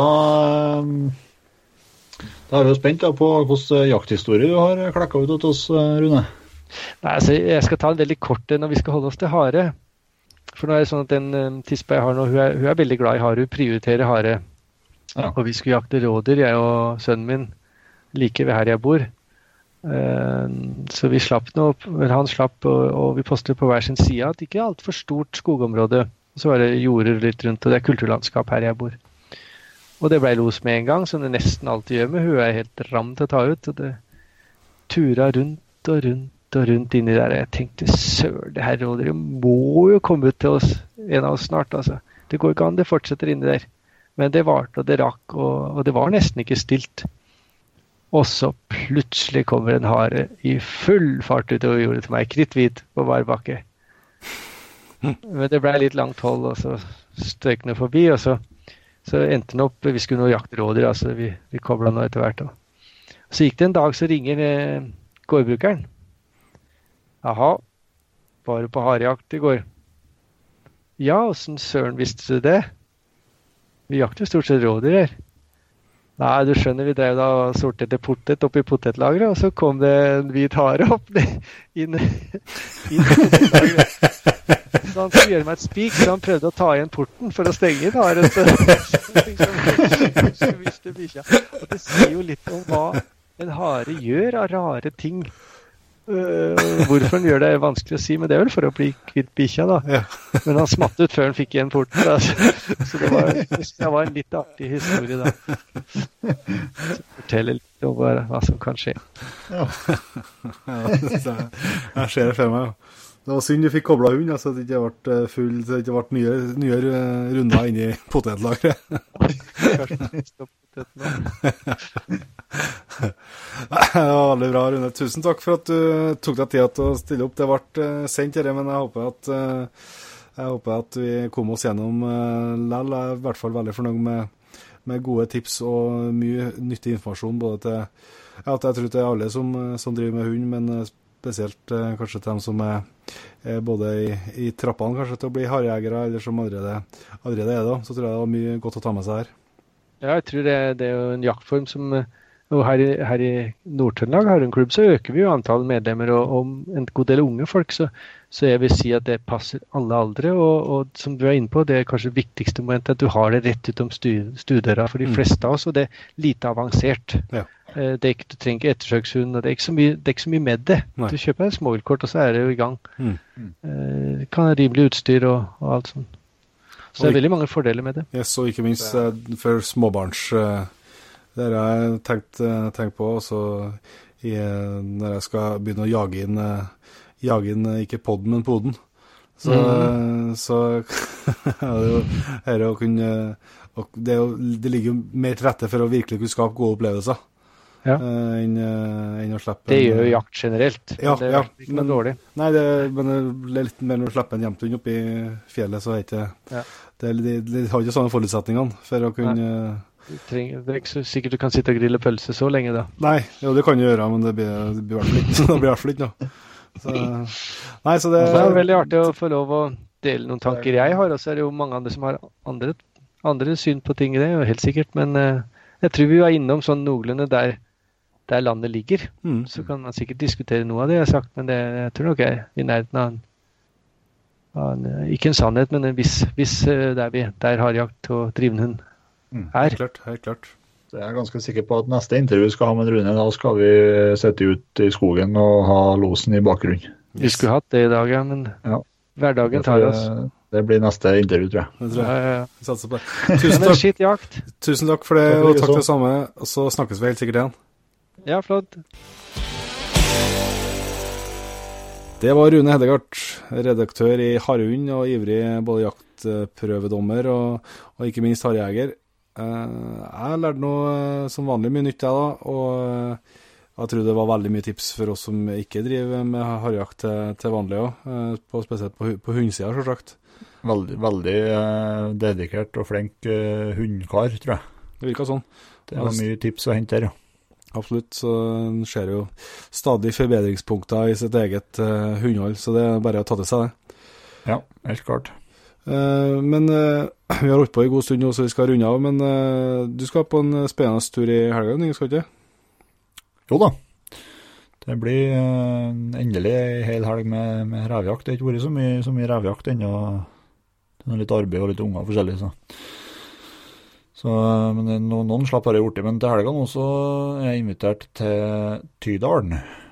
Det er jo en, en dal mot svenskegrensa fra, ja, fra Stjørdal, Værnes og opp gjennom en dal der. Mm. De, der er det jeger- og fiskeforeninga oppi der som arrangerer introjakt med, med revjakt. Ja. Det er en slags opplæringsjakt. Eller, ja. Så jeg ble invitert som hundfører dit. da. Så det blir, skal bli spennende. Du må ta det seriøst, så du ikke byr på noe vranglære. jeg slipper, jeg slipper hund, ja, så ser vi hva som Får få noen andre ta seg av opplæringa. Det er ikke jeg som skal vise dem hvordan de skal skjøte. Nei, det blir artig. Jeg gleder meg. Jeg er også vant til å føre jakt rev alene. Og, og derav sjelden skjøt rev. Så jeg gleder meg til å jakte sammen med en eh, Der er med en del poster, da. Mm, det blir bra. Så det skal bli artig. Ja, Vi får vel rapport på det i neste episode, tenker jeg. Det, det kommer an på hvordan det går. ja, det får til å si. Nei, men med det velvalgte ordene så tror jeg vi runder av og sier som vanlig at uh, husk å følge oss på Facebook og på Instagram og på jegerpoden.no. Der finner du alle episodene. Og til neste gang, vi høres. Vi høres.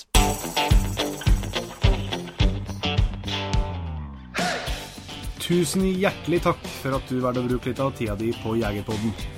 Sjekk ut jegerpodden.no eller din favoritt-podkastspiller for enda mer innhold og flere episoder.